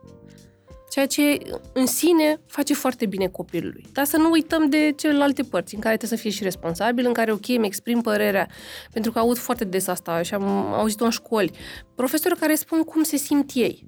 Că pări- copiii au început să-și exprime părerea, dar au, își exprimă o părere fix cum au și acasă. Dă-l dracu de profesor, știi? Hai, asta e o altă discuție, pe, o altă zonă în care voiam să intru, că uh, există și uh, unghiul profesorului care spune că uh, de multe ori nu mai poate face nimic la clasă cu copilul, pentru că părinții cred că acasă știu mai bine uh, cum, se, cum se predă materia. Mm, Cum, cum? Și aici e o problemă pe care ar trebui să o echilibrăm oarecum. Apare că tocmai asta e ideea. Dacă eu ca părinte vreau să-i induc copilului meu anumite norme ale modernității, dar eu nu am dezvoltare, eu nu sunt un exemplu, eu nu vorbesc într-un anumit fel, el va prelua doar bucățele. Da? Și ajunge să-și exprime, nu știu, nici măcar nu sunt nevoi, și exprimă decât niște chestii, niște frustrări, că asta e treaba. Copiii care nu sunt care nu sunt comunicați, cu- unde nu e o legătură bună acasă, nu își exprimă nevoia în sine sau sentimentele, își exprimă frustrarea și o face și într-un mod în care nu are limite. Da? Normal că profesorii n-au ce să fac. Eu nu zic, sunt și cazuri când profesorii sunt uh, foarte nașpa. Orice și așa exemplu mai- are și uh, contraexemplu. Contraexemplu, da. De asta e... Important, mă întorc la partea de comunicare și de a fi cu copiii. Dar uh, comunicăm, uh, pe de altă parte, sunt multe familii în care e o cursă de popularitate între mama și tata. Uh, ăla, întotdeauna mama vrea să demonstreze că e mai bună decât tată și nu plecăm uh, de la premisa că mama și tata sunt despărțiți. Ei sunt un cuplu. Uh-huh. Sunt, funcționează ca o familie în sensul ăla uh, corect. Cum facem, uh, cum, cum trebuie să procedeze doi părinți care la un moment dat nu sunt de acord cu o anumită uh, pedeapsă pe care trebuie să o dea copilului, pedeapsă în sensul ăla nu extrem, în sensul bine definit până acum. Uh, cum echilibrează ei uh, situația asta? Pentru că în momentul în care copilul vede o breșă în relația mamă-tată, clar o speculează. Normal. Cum facem ca mama și tata să fie acea echipă de nedistrus? Chiar dacă sunt momente în care te uiți, vezi că tata ia o decizie care ție nu-ți convine, uh, dar e bine să intervii atunci sau lămurești ulterior problema? Acum depinde ce vorbim. Dacă că tu ai spus o pedeapsă o, în regulă, nu extremități. Când nu vorbim de extremități, când acea pedeapsă Vorbim de îl oameni abuzează. nebuni, vorbim da? de, nu vorbim de, tu ca tată o vezi pe mamă că spală pe jos cu copilul, îl- o trage, trage copilul de păr și îl bate, nu, exclus. Mhm. Vorbim de o pedeapsă care se poate rezuma la o restricție ce ține de un lucru căruia, de, de care copilul e dependent sau care îi place, care îi place foarte mult să-l facă. Mhm. Joc, tabletă, eu știu, ieșit în oraș și așa mai departe. În funcție și de vârsta copilului. Mhm. Ideea este că aici face mai mult rău dacă noi uh, creăm, nu știu, de față cu copilul spunem, ai, n-ai dreptate, nu e ok pedeapsa asta. Face mai mult rău dinamicii decât dacă ne-am abține, chiar dacă ni se pare că nu e potrivită pedeapsa și o discutăm ulterior cu adultul și poate revenim la copil, uite, ne-am mai gândit împreună și așa mai departe. Am ajuns la o altă concluzie. Uh, când noi suntem diferenți, când e există această ambivalență în familie, copilul nu prea mai știe ce să facă. Și e normal să nu mai știe, că dacă nici noi ca adulți n-am reușit să ajungem la o concluzie, cum să mai știe copilul? De asta e important să nu intervenim și din nou să discutăm înainte, adică la fiecare etapă de vârstă, ok, au mai trecut șase luni, mai rediscutăm un pic, pentru că copiii se dezvoltă foarte repede. Sau nu la șase luni, la un an, reluăm discuțiile, acum ce trebuie să facem? Cuplul trebuie să fie o echipă, o echipa de părinți, nu să fie dezbinați, pentru că altfel din nou ne întoarcem la partea copilului confuzie, nu știe ce să aleagă și normal că va tinde către mamă dacă a avut o relație bună cu ea. Că și asta e important să știm pe etape de vârstă. Da, mama e cea mai importantă în viața copilului în primii 0-2 ani. Pentru că ea e acolo, ea îi oferă m, atașamentul securizant, cu ea se construiește. Ea stă care... non-stop acasă, că tatăl mai pleacă și la da. serviciu. Da, după care, normal că importanța tatălui crește, pentru că el in, se introduce acolo în acea dinamică și reușește să îl ajute pe copil să fie ceva mai autonom. Adică fiecare trebuie să-și înțeleagă rolul, iar după aia, cu cât copilul crește, cu atât ei devin egali și ca drepturi și ca mod de relaționare cu copiii. Dar au nevoie din nou să discute înainte, să fie o echipă, pentru că altfel tot ce apare ca stres în familia noastră, între părinți, se vede în cum se simte copilul. Copilul e simptomul familiei, într-un Da. fel sau altul.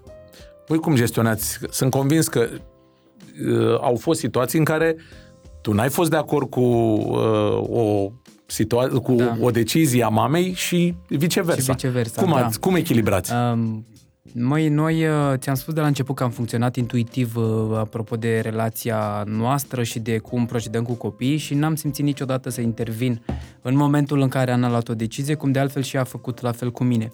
Am povestit separat, am, uh, ne-am dat seama că avem totuși păreri diferite și trebuie să ajungem la o concluzie și abia apoi am mers și am rectificat exact ce ai spus și tu, dacă a fost cazul.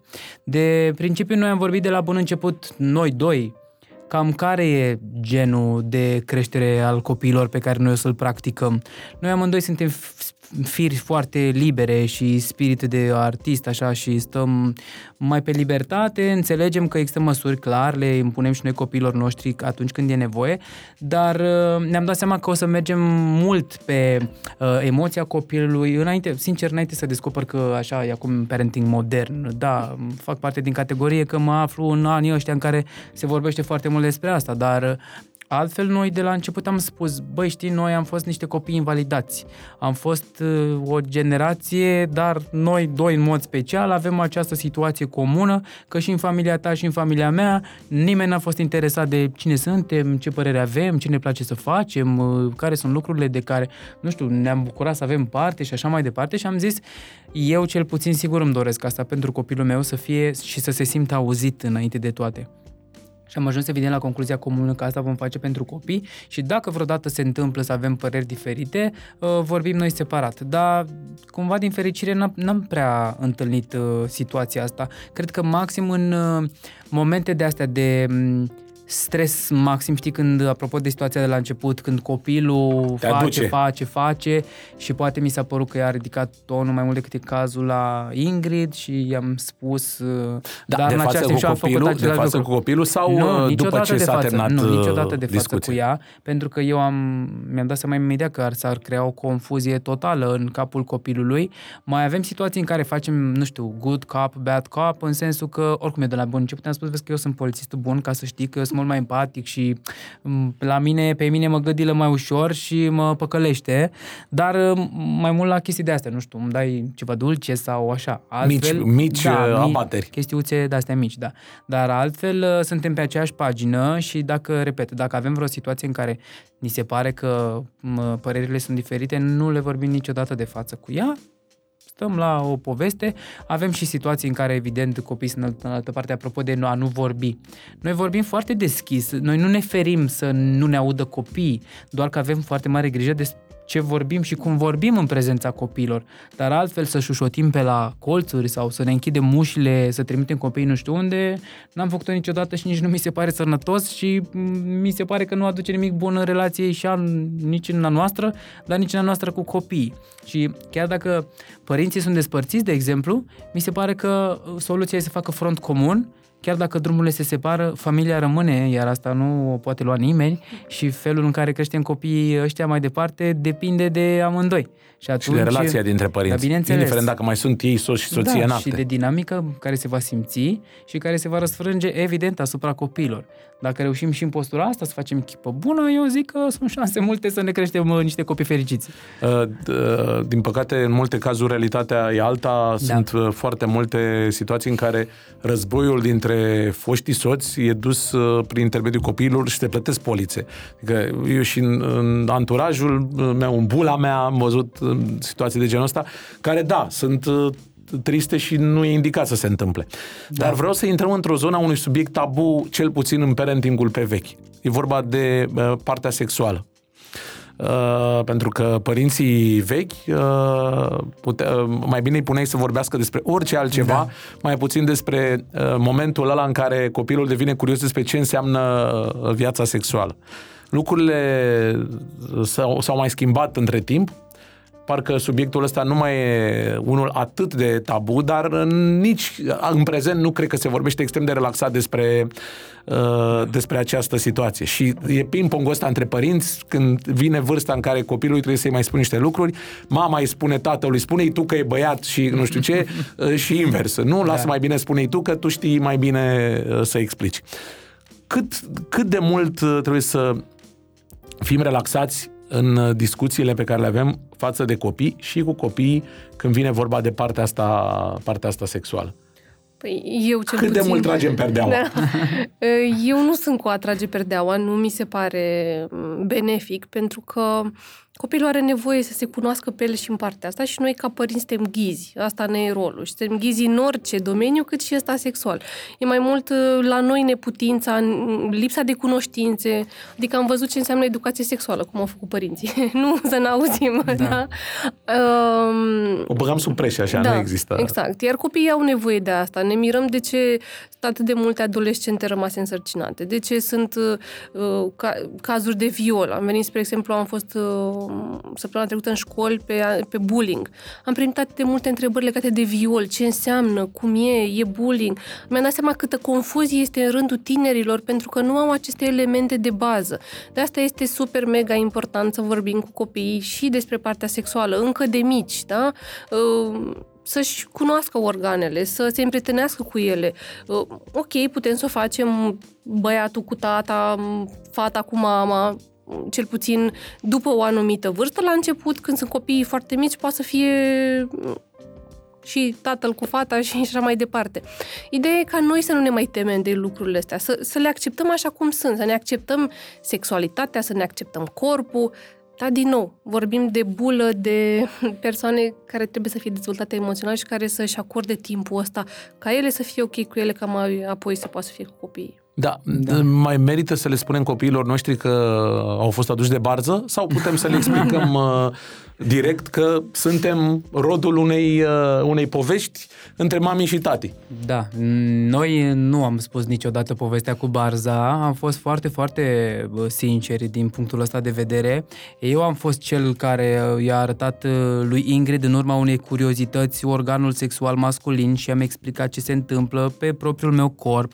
Um, evident, Ana petrecea mult timp cu ea, se spălau împreună, știa care-i treaba, dar la un moment dat a intervenit această curiozitate și am spus, știi ce e cel mai simplu este să-ți arăt, să-ți explic despre ce este vorba, să-ți explic cum funcționează și să știi și tu pe mai departe care e treaba, diferența dintre organul masculin și organul sexual feminin. Um, i-am povestit despre contracepție, i-am povestit despre cum se fac copii, i-am povestit despre consimțământ. Asta la ce vârstă?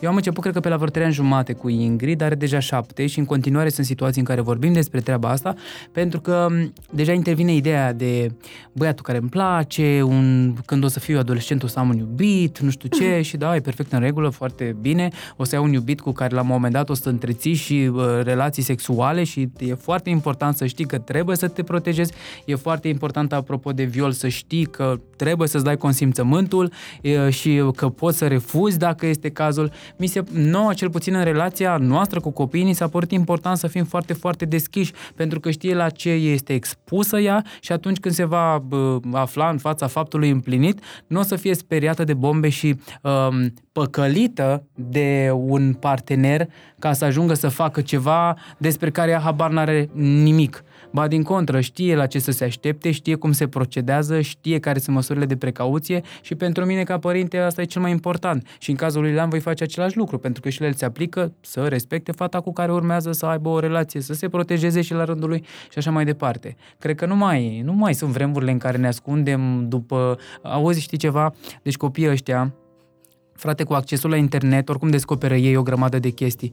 Și vin și văd, și, dar nu știu despre ce vorbesc. Și văd că nu pot vorbi cu tine, dar cu cine să vorbesc? Și ai o imagine de asta pe și jumătate să creionată. cu niște prieteni care Da. nu le oferă neapărat Da. cea mai bună uh, perspectivă în zona Da, asta. și eu aș prefera să nu se întâmple chestia asta și mai bine vină de la mine și când descoperi pe internet sau pe orice alte căi uh, nebănuite ale online-ului, măcar știi despre ce este vorba și la ce să te aștepți.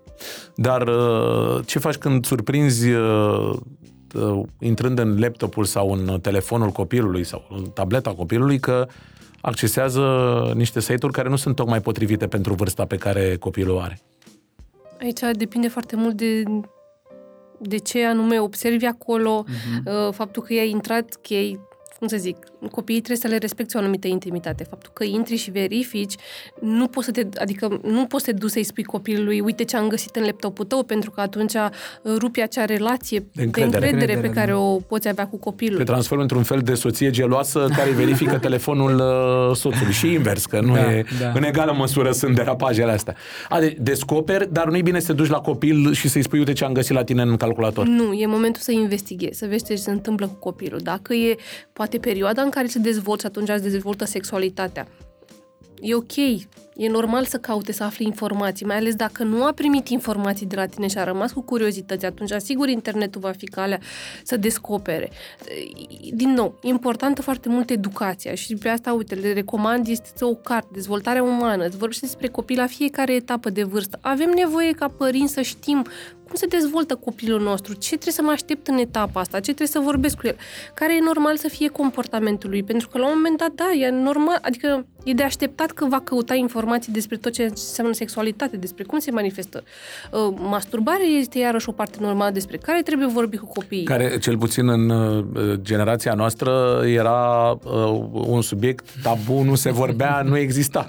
Adică da. era uh, poate chiar uh, cel mai rușinos lucru pe care puteai să-l faci.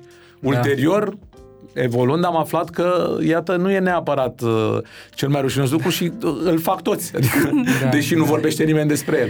Păi da, am aflat, de emoțional nu suntem acolo. Eu asta observ și în cabinet ca diferență și când vorbim de mame și de femei. Nu sunt în contact cu sexualitatea, cu corpul, cu partea asta de masturbare, pentru că, hai, la, bă- la băieți, bărbații a mai fost cum a mai fost acceptat. Dacă venea vorba de femeie și masturbare, era Se, se stingea Se lumina. stingea, exact, da, da. da, da. Și atunci chiar e important să le aducem asta copiilor. Efectiv le aducem informație, iar informația te poate ajuta și te poate scăpa, fix cum ai spus tu cu copiii, da? Că le aduci informație, le dai o șansă la dezvoltare, la a fi mai bine. Că poate unui copil de, un, de câțiva anișori nu putem să-i vorbim neapărat de a, actul în sine, dar putem să-i vorbim, n-are voie să spună mâna acolo, n-are voie să se comporte, n-are voie să se uite cumva la tine sau un adult să-ți vorbească într-un anumit fel. Și asta tot educație sexuală e. Adaptată la Adaptată vârsta la vârsta copilului. copilului, da.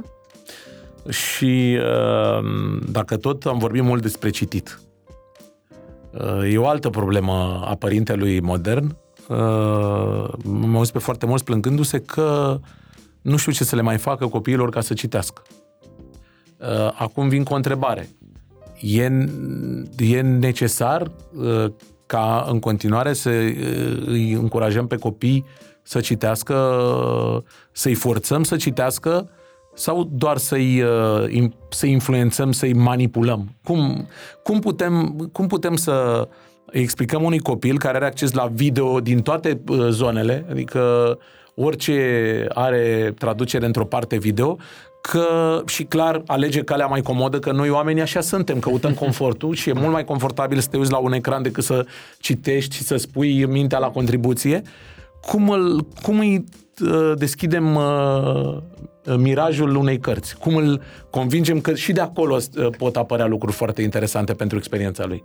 Da, dar fix de asta spui, ai spus foarte bine.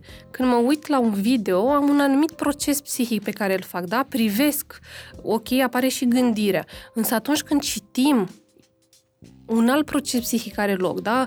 Ne gândim, reflectăm, introspectăm, ne, ne imaginăm. cum arată personajul nostru preferat. Exact. Da. Video nu mai apucăm să ne mai imaginăm, vedem. Adică ne, ne fură anumite experiențe și de asta e important să încercăm să influențăm copiii noștri să citească, dar să nu uităm cum influențăm copiii, prin Păi model. Cum? Aici e. A, trebuie să citim și noi. Trebuie să citim adică nu noi. stau cu telefonul în mână și mă uit la uh, TikTok-uri și spun copilului Da, uh, du-te, pe un ton... citește. uh, ia- Ai citit uh, Frații Grim? Exact. Uh, ia, ia, Alice în sala minunilor, ia bagă și tu, uh, că eu între timp mă uit la uh, Floricica dansatoarea pe, pe TikTok. Super. Noi le citim copiilor Asta- în fiecare seară uh, și am reușit să le insuflăm dragostea pentru carte. Dimineața la prânz și seara uneori, dacă suntem plecați de exemplu, uh, citim chiar și de trei ori pe zi. E, m, cum să zic eu, e un ritual în familia noastră să citim în fiecare seară și cu bucurie. Noi citim, părinții, Ingrid citește și ea în ritmul ei și avem răbdare să citească.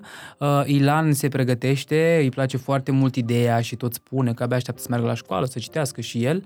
Și mi se Pentru pare... care modelul uh, surorii și modelul da. părinților. Știi care e foarte interesantă o situație că la noi Ingrid de la bun început când era mică a spus că ea nu merge la nicio grădiniță, ea merge direct la școală, ceea ce s-a și întâmplat. Am avut câteva tentative eșuate cu grădinița, iar acum vine Ilan pe același model. Eu vreau direct la școală. Stai puțin că trebuie să mai crești. Am încercat acum cu grădinița, dar nu s-a adaptat și nici nu avem, adică nu ținem foarte mult la chestia asta. Am văzut că la Ingrid a funcționat foarte, foarte bine. Eu cred mult în uh, lectură și în dragostea pentru lectură. Cred că un copil expus la lectură își dezvoltă imaginația în feluri nemărginite și eu știu că pe mine, în jobul meu m-a ajutat foarte mult faptul că imaginația mea hă, hă, se duce și nu se mai întoarce, ceea ce e foarte, foarte bine.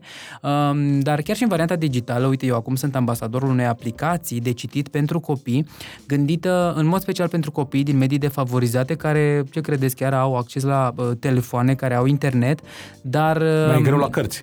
Dar Ăsta fii e atent. paradoxul. Da, pentru că părinții nu cumpără, s-a făcut tot cum ai tu studii în față, așa am făcut și noi și uh, 38% dintre părinți nu cumpără materiale didactice pentru copii pentru că o acordă, adică atenție banilor pentru mâncare, poate, sau chestii pe care ele consideră mai importante și atunci uh, s-a dezvoltat aplicația asta care practic promovează 15 minute de citit pe zi, sunt povești um, scurte și uh, adaptări de povești internaționale, dar și variante românești, um, încercând să le arate copiilor că 15 minute de citit pe zi chiar pot să dezvolte imaginația și apoi îți dezvoltă ție și îți oferă niște posibilități pe mai departe, pentru că informația e putere, întotdeauna mie mi se pare că informația cu imaginația pot să creeze niște chestii extraordinare și mă bucur că am reușit să fac asta cu copiii mei, unul la mână prin lectura clasică, mi-ar părea rău să dispară, știi, cărțile pe care le răsfoim și doi la mână chiar și prin varianta digitalizată, arătându-le că vezi totuși că poți să folosești internetul și în sensul bun al cuvântului și poți să înveți chestii și de aici. Și mi-ar plăcea ca părinții de acasă, dacă nu cumpără cărți, măcar să Instaleze aplicația. Exact, să instaleze aplicația Cum se numește asta. aplicația? Nabu se numește aplicația. E mă, o aplicație la care o țin foarte mult și chiar mă bucură varianta asta că nu ai nevoie de internet de mare viteză, apropo de satele care nu au semnal foarte bun, de, dar îți poți, e, adică un internet de minimă viteză e suficient de bun cât să poți să downloadezi peste 100 de cărți din aplicație și să le poți răsfoi în fiecare seară cu copilul și este recomandat profesorilor, educatorilor din uh, școlile din mediul rural, pentru că măcar dacă nu citesc acasă, pot să facă ei să organizeze niște sesiuni scurte de lectură în fiecare zi cu copii, uh, în așa fel încât să le, să-i facă să se îndrăgostească de tot ce înseamnă personaje, tot ce înseamnă diferite situații pe care le poți crea și pe care le poți crea cu ajutorul uh, cărților. Eu mi-aduc aminte, povestind, mi-aduceam aminte că în uh, ciclu primar uh, aveam ore de lectură în, uh, la școală și eu eram cel care citeam aventurile lui Habar n-am și nu mai știu ce alte, alte cărți. Uh, spre finalul discuției noastre vreau să intrăm și în zona asta de orientare profesională pe care ar trebui să o facă părintele modern copilului. Părintele vechi uh, era, știa el mult mai bine ce va trebui să facă propriului copil. Eu o să-l fac doctor pentru că așa am fost și eu și așa suntem, în familie de la a treia generație în jos sau în sus. Sau eu n-am fost un fotbalist bun, dar copilul meu va fi un fotbalist bun. Chid că lui nu-i place să înghețe pe terenurile de, de sport și să transpire, să obosească, eu îl duc cu forța îl fac popă că primește prosoape, are bani, e, serios. E. Chid că el n-avea nicio vocație în zona asta. Uh, cum, uh, cum facem cu uh, direcționarea copilului către o carieră profesională? El, cum îi descoperim, cum identificăm abilitățile spre a ști ulterior să, să-l susținem. Că eu, până la urmă, nu-l obligăm, nu? În modern nu se obligă, se susține. îl, e ok să-l manipulăm, să folosim uh, avantajul ăsta al influenței pe care un părinte îl are în fața copilului și să-l ducem în zona în care ne dorim noi? Sau îl lăsăm uh, pe urmă există trei variante, mari și late. Îl forțăm, nu știu cât mai e de relevant în zilele noastre, îl manipulăm, și aici e nevoie de o inteligență emoțională uh, puternică, sau îl, uh, îl lăsăm să facă singur uh, alegerea? Măi, să lăsăm copilul cu tot nu e indicat. Trebuie să fim acolo lângă el ca suport și, în primul rând, să descoperim ceea ce el, nu știu, are, spre ce are infinități, ce îi place, ce, unde are dificultăți, pentru că câteodată noi avem nevoie, copiii noștri, când îi ducem la activități, că aud mult, ducem copiii la activități. După... E o mod, am văzut că e o, o fugă după activități, mai ceva ca... Ma, activități și ateliere. Ceea ce în sine sunt bune, dar e important și acolo când le alegem. Le alegem în funcție de ce am văzut la copilul nostru că a dezvoltat acasă și noi putem să ne direcționăm copiii când suntem atenți la ei. Eu sunt un părinte prezent, atunci am văzut copilul cum se manifestă și din manifestările lui pot să aleg și să-mi dau seama ce îi place. Și atunci mă duc cu el în direcția a ceea ce îi place. Să să ne uităm, copiii noștri mai au și niște carențe. Adică, nu știu, locuri în care au nevoie să fie îmbunătățiți. Mă duc cu el, dacă tot îmi plac atelierele și astea, mă duc cu el și acolo unde are nevoie să îmbunătățească, pentru că în sine copiii noștri au nevoie să se descurce în societate, să știe să relaționeze, să fie bine cu ei, să aibă o stimă de sine bună. Astea sunt lucrurile care noi trebuie să ne uităm la copii. Ce știu să facă și plusăm acolo, ce nu știu să facă și și acolo îi ducem, chiar dacă e mai dificil și pentru noi și pentru ei, însă au o experiență corectivă. În plus de asta, din nou, partea de prezență. Sunt prezentator de copilul meu, știu ce e bine. Și mă duc cu el în direcția aia. A manipula copilul în sine, numai cuvântul pus lângă copil, nu e deloc... Nu e deloc, deci îl scoatem, îl ștergem de pe hârtie. Îl ștergem de pe hârtie, că nu asta e esența. Când manipulăm copilul, adică îl ducem într-o direcție în care noi vrem. Și ne întoarcem din nou la parenting vechi, da? Părintele care răspundea nevoilor societății mai puțin decât nevoilor copilului. Hai să le răspundem nevoilor, să-i descoperim pe ei cum sunt și să-i lăsăm să descopere. Și să nu plecăm de lângă ei, să fim acolo. Că, din nou, am văzut acum din ce în ce mai des. Începem în facultate, terminăm alta. Uh, avem joburile noastre, nu mai arată Clar, și, cum arăta din, odată. și dinamica profesională e cu totul alta Exact. decât pe vremea părinților noștri care știau că termină liceul, facultatea, școala profesională ce terminau ei și se angajau la un loc de muncă și de acolo ieșeau la pensie. Da. Acum dinamica este uh, incred- infinit mai, mai mare. Adică sunt oameni care se gândesc să schimbe cariera profesională trec- și sunt trecuți de 40 de ani. Și nu îi împiedică nimic și chiar o pot face cu succes. Dar uh, ce fac dacă eu constat că am un copil care își dorește să devină influencer sau cântăreț și eu constat cu bruma mea de experiență că este deloc talentat pentru zona asta. Cum intervin sau îl las să se dea cu capul de uh, pragul de sus și uh, urmează ca el să-și corecteze ulterior uh, traiectul profesional. Păi aici depinde ce experiențe vrei să, vrem să-i creăm. Suntem, cu- ok, da? vedem că nu are abilitate sau că nu se pricepe, nu are talent, îl lăsăm să facă experiența. Ce obține? Va vedea pe pielea lui, va integra experiența și va da seama că acolo nu e încă ce Dar nu va fi trebuie. dureros eșecul pentru el? Păi da, da, este o parte a vieții. Dacă noi nu lăsăm copiii noștri să eșueze, greșim mult de tot, îi, îi ținem într-o bulă mm-hmm. și, cum să zic, îi vulnerabilizăm foarte mult. Important ca părinte nu să-mi protejez copilul nici de durere, nici de eșec. Astea sunt părți ale vieții. Și să fiu lângă el când are un eșec și o durere, să-l ajut să-și gestioneze emoțiile, să-l ascult, să fiu împreună cu el prin experiența aia.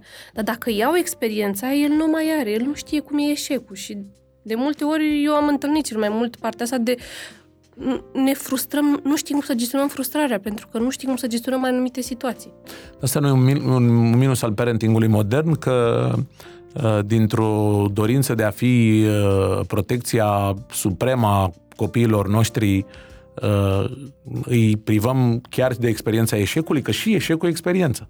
Da, păi tocmai uh, de asta e bine să nu ne ducem în extreme.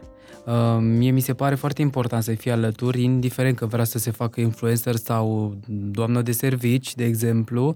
Cred că i-am frustrat dacă le-am spune noi de ce nu ar fi bine să facă și oricum ar rămâne cu dorința să facă, pentru că și noi adulții, până nu facem noi ceva ce ne dorim și până nu experimentăm noi ceva, nu știm cum ar fi fost dacă, De la degetul în priză până la alte da, experiențe. evident. Măi, chiar sunt niște lucruri pe care și noi adulții, care avem o, co- oricum un copil interior, care uneori vrea niște chestii care poate nu sunt posibile în momentul ăla, dar tot le vrei și până nu o faci, nu te liniștești, așa și în cazul copiilor. Uh, Eu aș merge pe varianta pe care o susții și tu de bă, susținerea copilului, chiar dacă nu ni se pare o variantă potrivită de carieră, măcar îi suntem alături și vedem, s-ar putea să se dovedească ăla netalentatul uh, cam foarte ambițios și pentru că își dorește foarte mult treaba aia să-i și reușească și să și exceleze și de asta e bine să nu catalogăm noi neapărat, mi se pare că n-ai suficient talent. Sunt foarte multe industrii în care nu cei mai talentați au reușit, ci cei mai muncitori și cei mai ambițioși și cred că e important să fim acolo, chiar, poate chiar și pentru partea asta. Perseverența uh, omoară da. de multe ori. sau Perseverența depășește face talentul. diferența, Răzvane, Exact. și chiar e un lucru uh, pe care l-am simțit și eu pe propria piele și am văzut mulți oameni de genul ăsta uh, învârtindu-mă în general printre oameni de 20 de ani de când lucrez și de asta mi-ar plăcea și mie ca um, copiii mei să experimenteze, să facă 17 variante de joburi dacă vor, mai ales în lumea asta în care mi se pare că suntem așa multilateral dezvoltați, dacă noi încă avem skillurile să ne schimbăm jobul la 40 de ani, să o facem cu succes, cu siguranță ei pot să aibă 20 de joburi deodată dacă ar vrea să fie bun la toate, cred că au skillurile necesare să facă treaba asta și cred că trebuie încurajați. Și da, într-adevăr, identifici, vezi cam ce îi place, că m, fiica mea um, iubește culorile și îi place să picteze, ea vrea să fie o gimnastă, balerină, pictoriță, dacă o întrebi pe ea, știi? Foarte bine, you can do that, adică dacă poți să te duc la niște activități care să stimuleze treaba aia, am să o fac. Am făcut, s-a dus la teatru. De exemplu, mie mi se părea că e mult prea dramatică și că i s-ar potrivi teatru.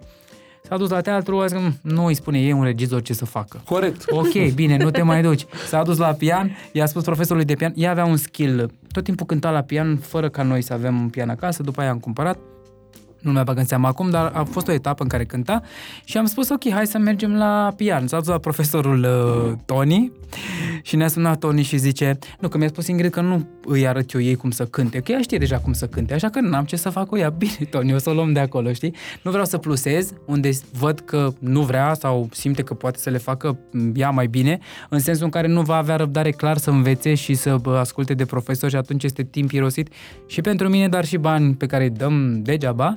Mai degrabă o duc acolo unde vine ea și spune îmi place să cânt la cor, îmi place să pictez, bine, pictură și cor dacă se potrivește pentru că sunt între opționalele de la școală.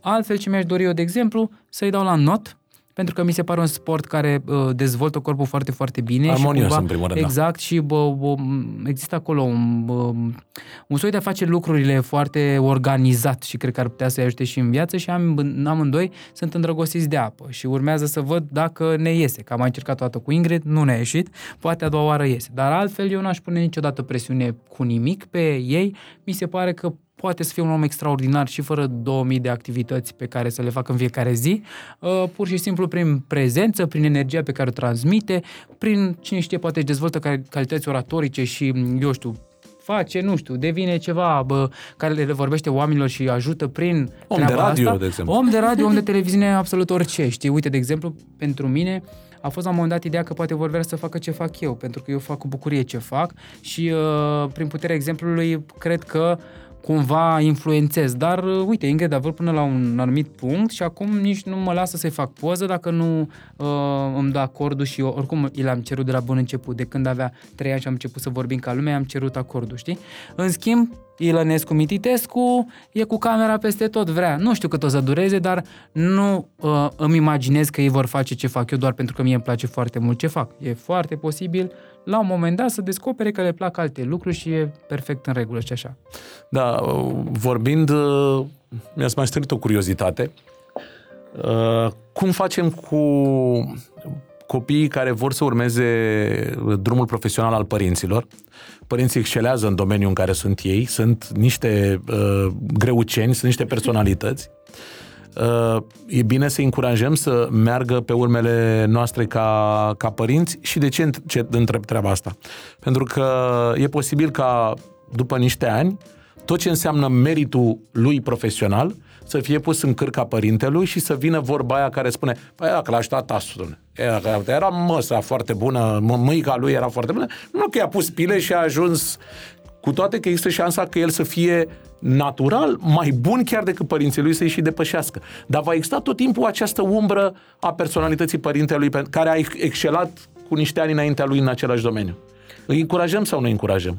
Aici nu poți să-i spui unui copil dacă îl vezi că e bun la asta și că îi place, nu face. Însă, într-adevăr, trebuie să luăm contextul și să-l, să-l gândim ca atare, că atunci când este un părinte care e foarte bun la ceea ce face, vine și un copil acolo, de multe ori va putea să fie umbrit copilul și tot ceea ce face. De asta aici rămâne la alegerea lui, că atunci când vorbim de carieră, deja copilul e destul de mare, nu mai e un copil mic. Poate să aibă propriile idei, poate să-și dea seama de context cum e.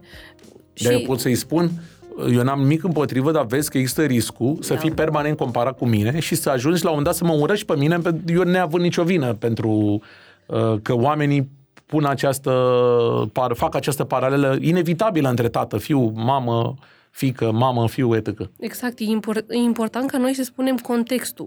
Ăsta e contextul cel puțin în prezent. Poate că în viitor nu va mai fi așa și fiecare persoană va putea să fie privită ca un individ în sine și cu ceea ce face.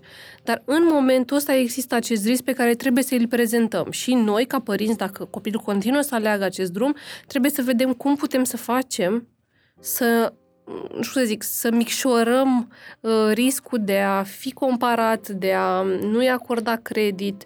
Trebuie să fim acolo pentru copil, chiar și când el a devenit adult. Că ăsta e rolul nostru până la capăt. Mie mi se pare că totul pornește de fapt de la părinte în relația cu copilul lui.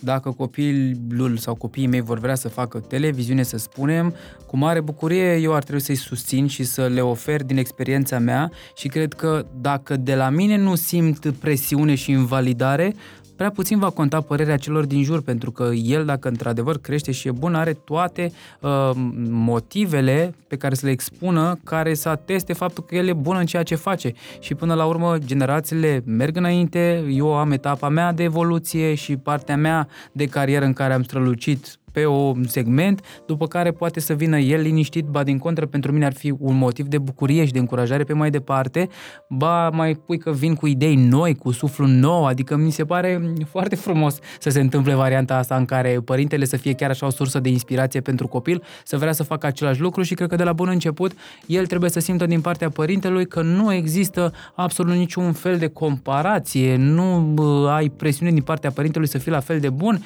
Eu i-aș spune, te rog, fă cu bucurie ceea ce faci și nu contează unde ajungi, că dacă tu te-ai distrat în tot procesul ăsta și te-ai dus în fiecare zi cu bucurie la muncă și ți-ai trăit acolo toate experiențele, eu cred că asta e cel mai important lucru în esență, indiferent de cariera pe care nu alegem.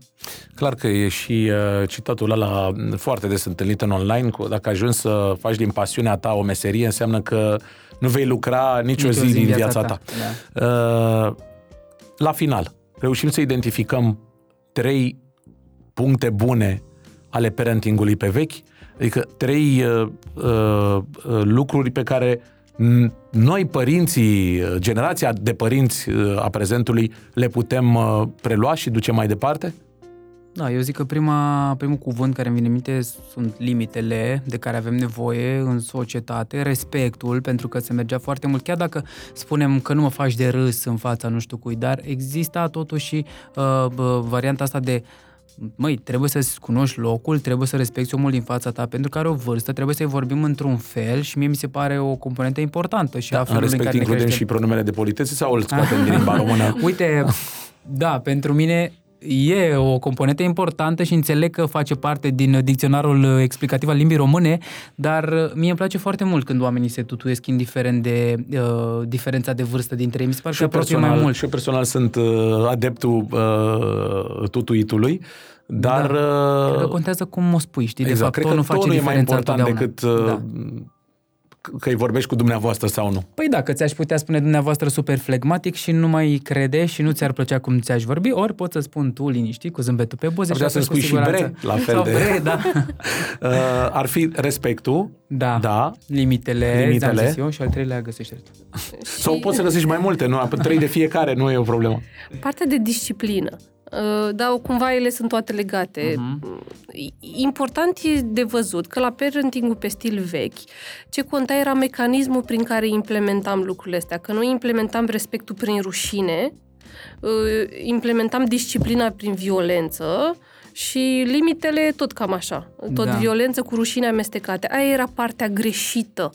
Modalitatea în care noi le dădeam copiilor, învățam aceste valori. Valori care eu sper să fie și acum. Da, valorile trebuie să rămână doar bună. felul în care le punem în pagină exact. Uh, trebuie schimbat. Da. Nu cu băta, nu cu făcălețul, nu cu amenințarea, nu cu uh, forța, ci, dar e mai mult de muncă așa, să știți. Asta e important și aș vrea să înțeleagă toți părinții că parentingul modern necesită timp, implicare, muncă multă. Asta, asta se întâmpla cu părinții pe stilul vechi. Nu acordau atât timp copiilor. Era, faci ca așa spun eu, nu mai era discuția de încă o jumătate de oră, dar uite de ce trebuie să faci așa, da, uite. Și, da. și deși suntem generația care ne plângem că muncim foarte mult, se muncea mult și pe vremea părinților noștri. Și ar, ar trebui să nu omitem un detaliu, că nu existau cei doi ani de concediu da. postnatal. Adică după trei luni de zile, mamele trebuiau să se întoarcă la serviciu. Și se descurcau, ba cu o creșă, ba cu o bunică, ba cu o mătușă. Era mult mai complicat da. Uh, din punct de vedere al susținerii din partea statului. Acum uh, avem și arma asta celor doi ani în care mamele au un venit garantat și se pot ocupa doar de copii. Da, da, vine cu multe lipsuri. Așa e, mă bucur pentru asta și e un semn de bucurie, dar în ziua de astăzi mamele stau acasă, închise între patru pereți, au doi ani în care să stea doar cu copilul, nu mai există cum era înainte comunitatea, mă ajuta o bunică, mă ajuta vecina, mă ajuta mai departe. Adică, de multe ori, poate că sănătatea lor psihică era un pic mai bună când plecau acasă, da, de adevăr lezau un pic relația cu copilul, pentru că nu erau prezente, însă acum se întâmplă că stau acasă. E un nu... soi de, de, de, te simți captivă, simți că da, cineva ți-a furat viața. Izolare, lipsa libertății, lipsa relațiilor adulte care, din nou, te ajutau să comuni, să te simți că cineva te aude. Adică e important să folosim acești doi ani foarte bine, că avem ocazia asta, în multe țări nu este, dar nu-i folosim cum trebuie. Ne închidem în casă, ne izolăm și încercăm să... Da, și la un moment dat devine și stilul ăla de mamă eroină, așa, care crede că doar dacă e acolo trup și suflet da. se rezolvă problemele. Exact. Ar mai fi fost multe lucruri de povestit. Da. Cred că puteam să mai facem încă uh, 3-4 ore de discuții, dar lăsăm ușa deschisă pentru o întâlnire viitoare. Vă mulțumesc mult că ați venit astăzi și uh, Spor că te așteaptă ani grei. Da. mulțumim, mulțumim tare că... mult. Da, da, da. Ne pregătim psihic de acum, ți-am spus. Exact. Okay. Mulțumesc frumos încă o dată. Mulțumim. Zunivers Podcasts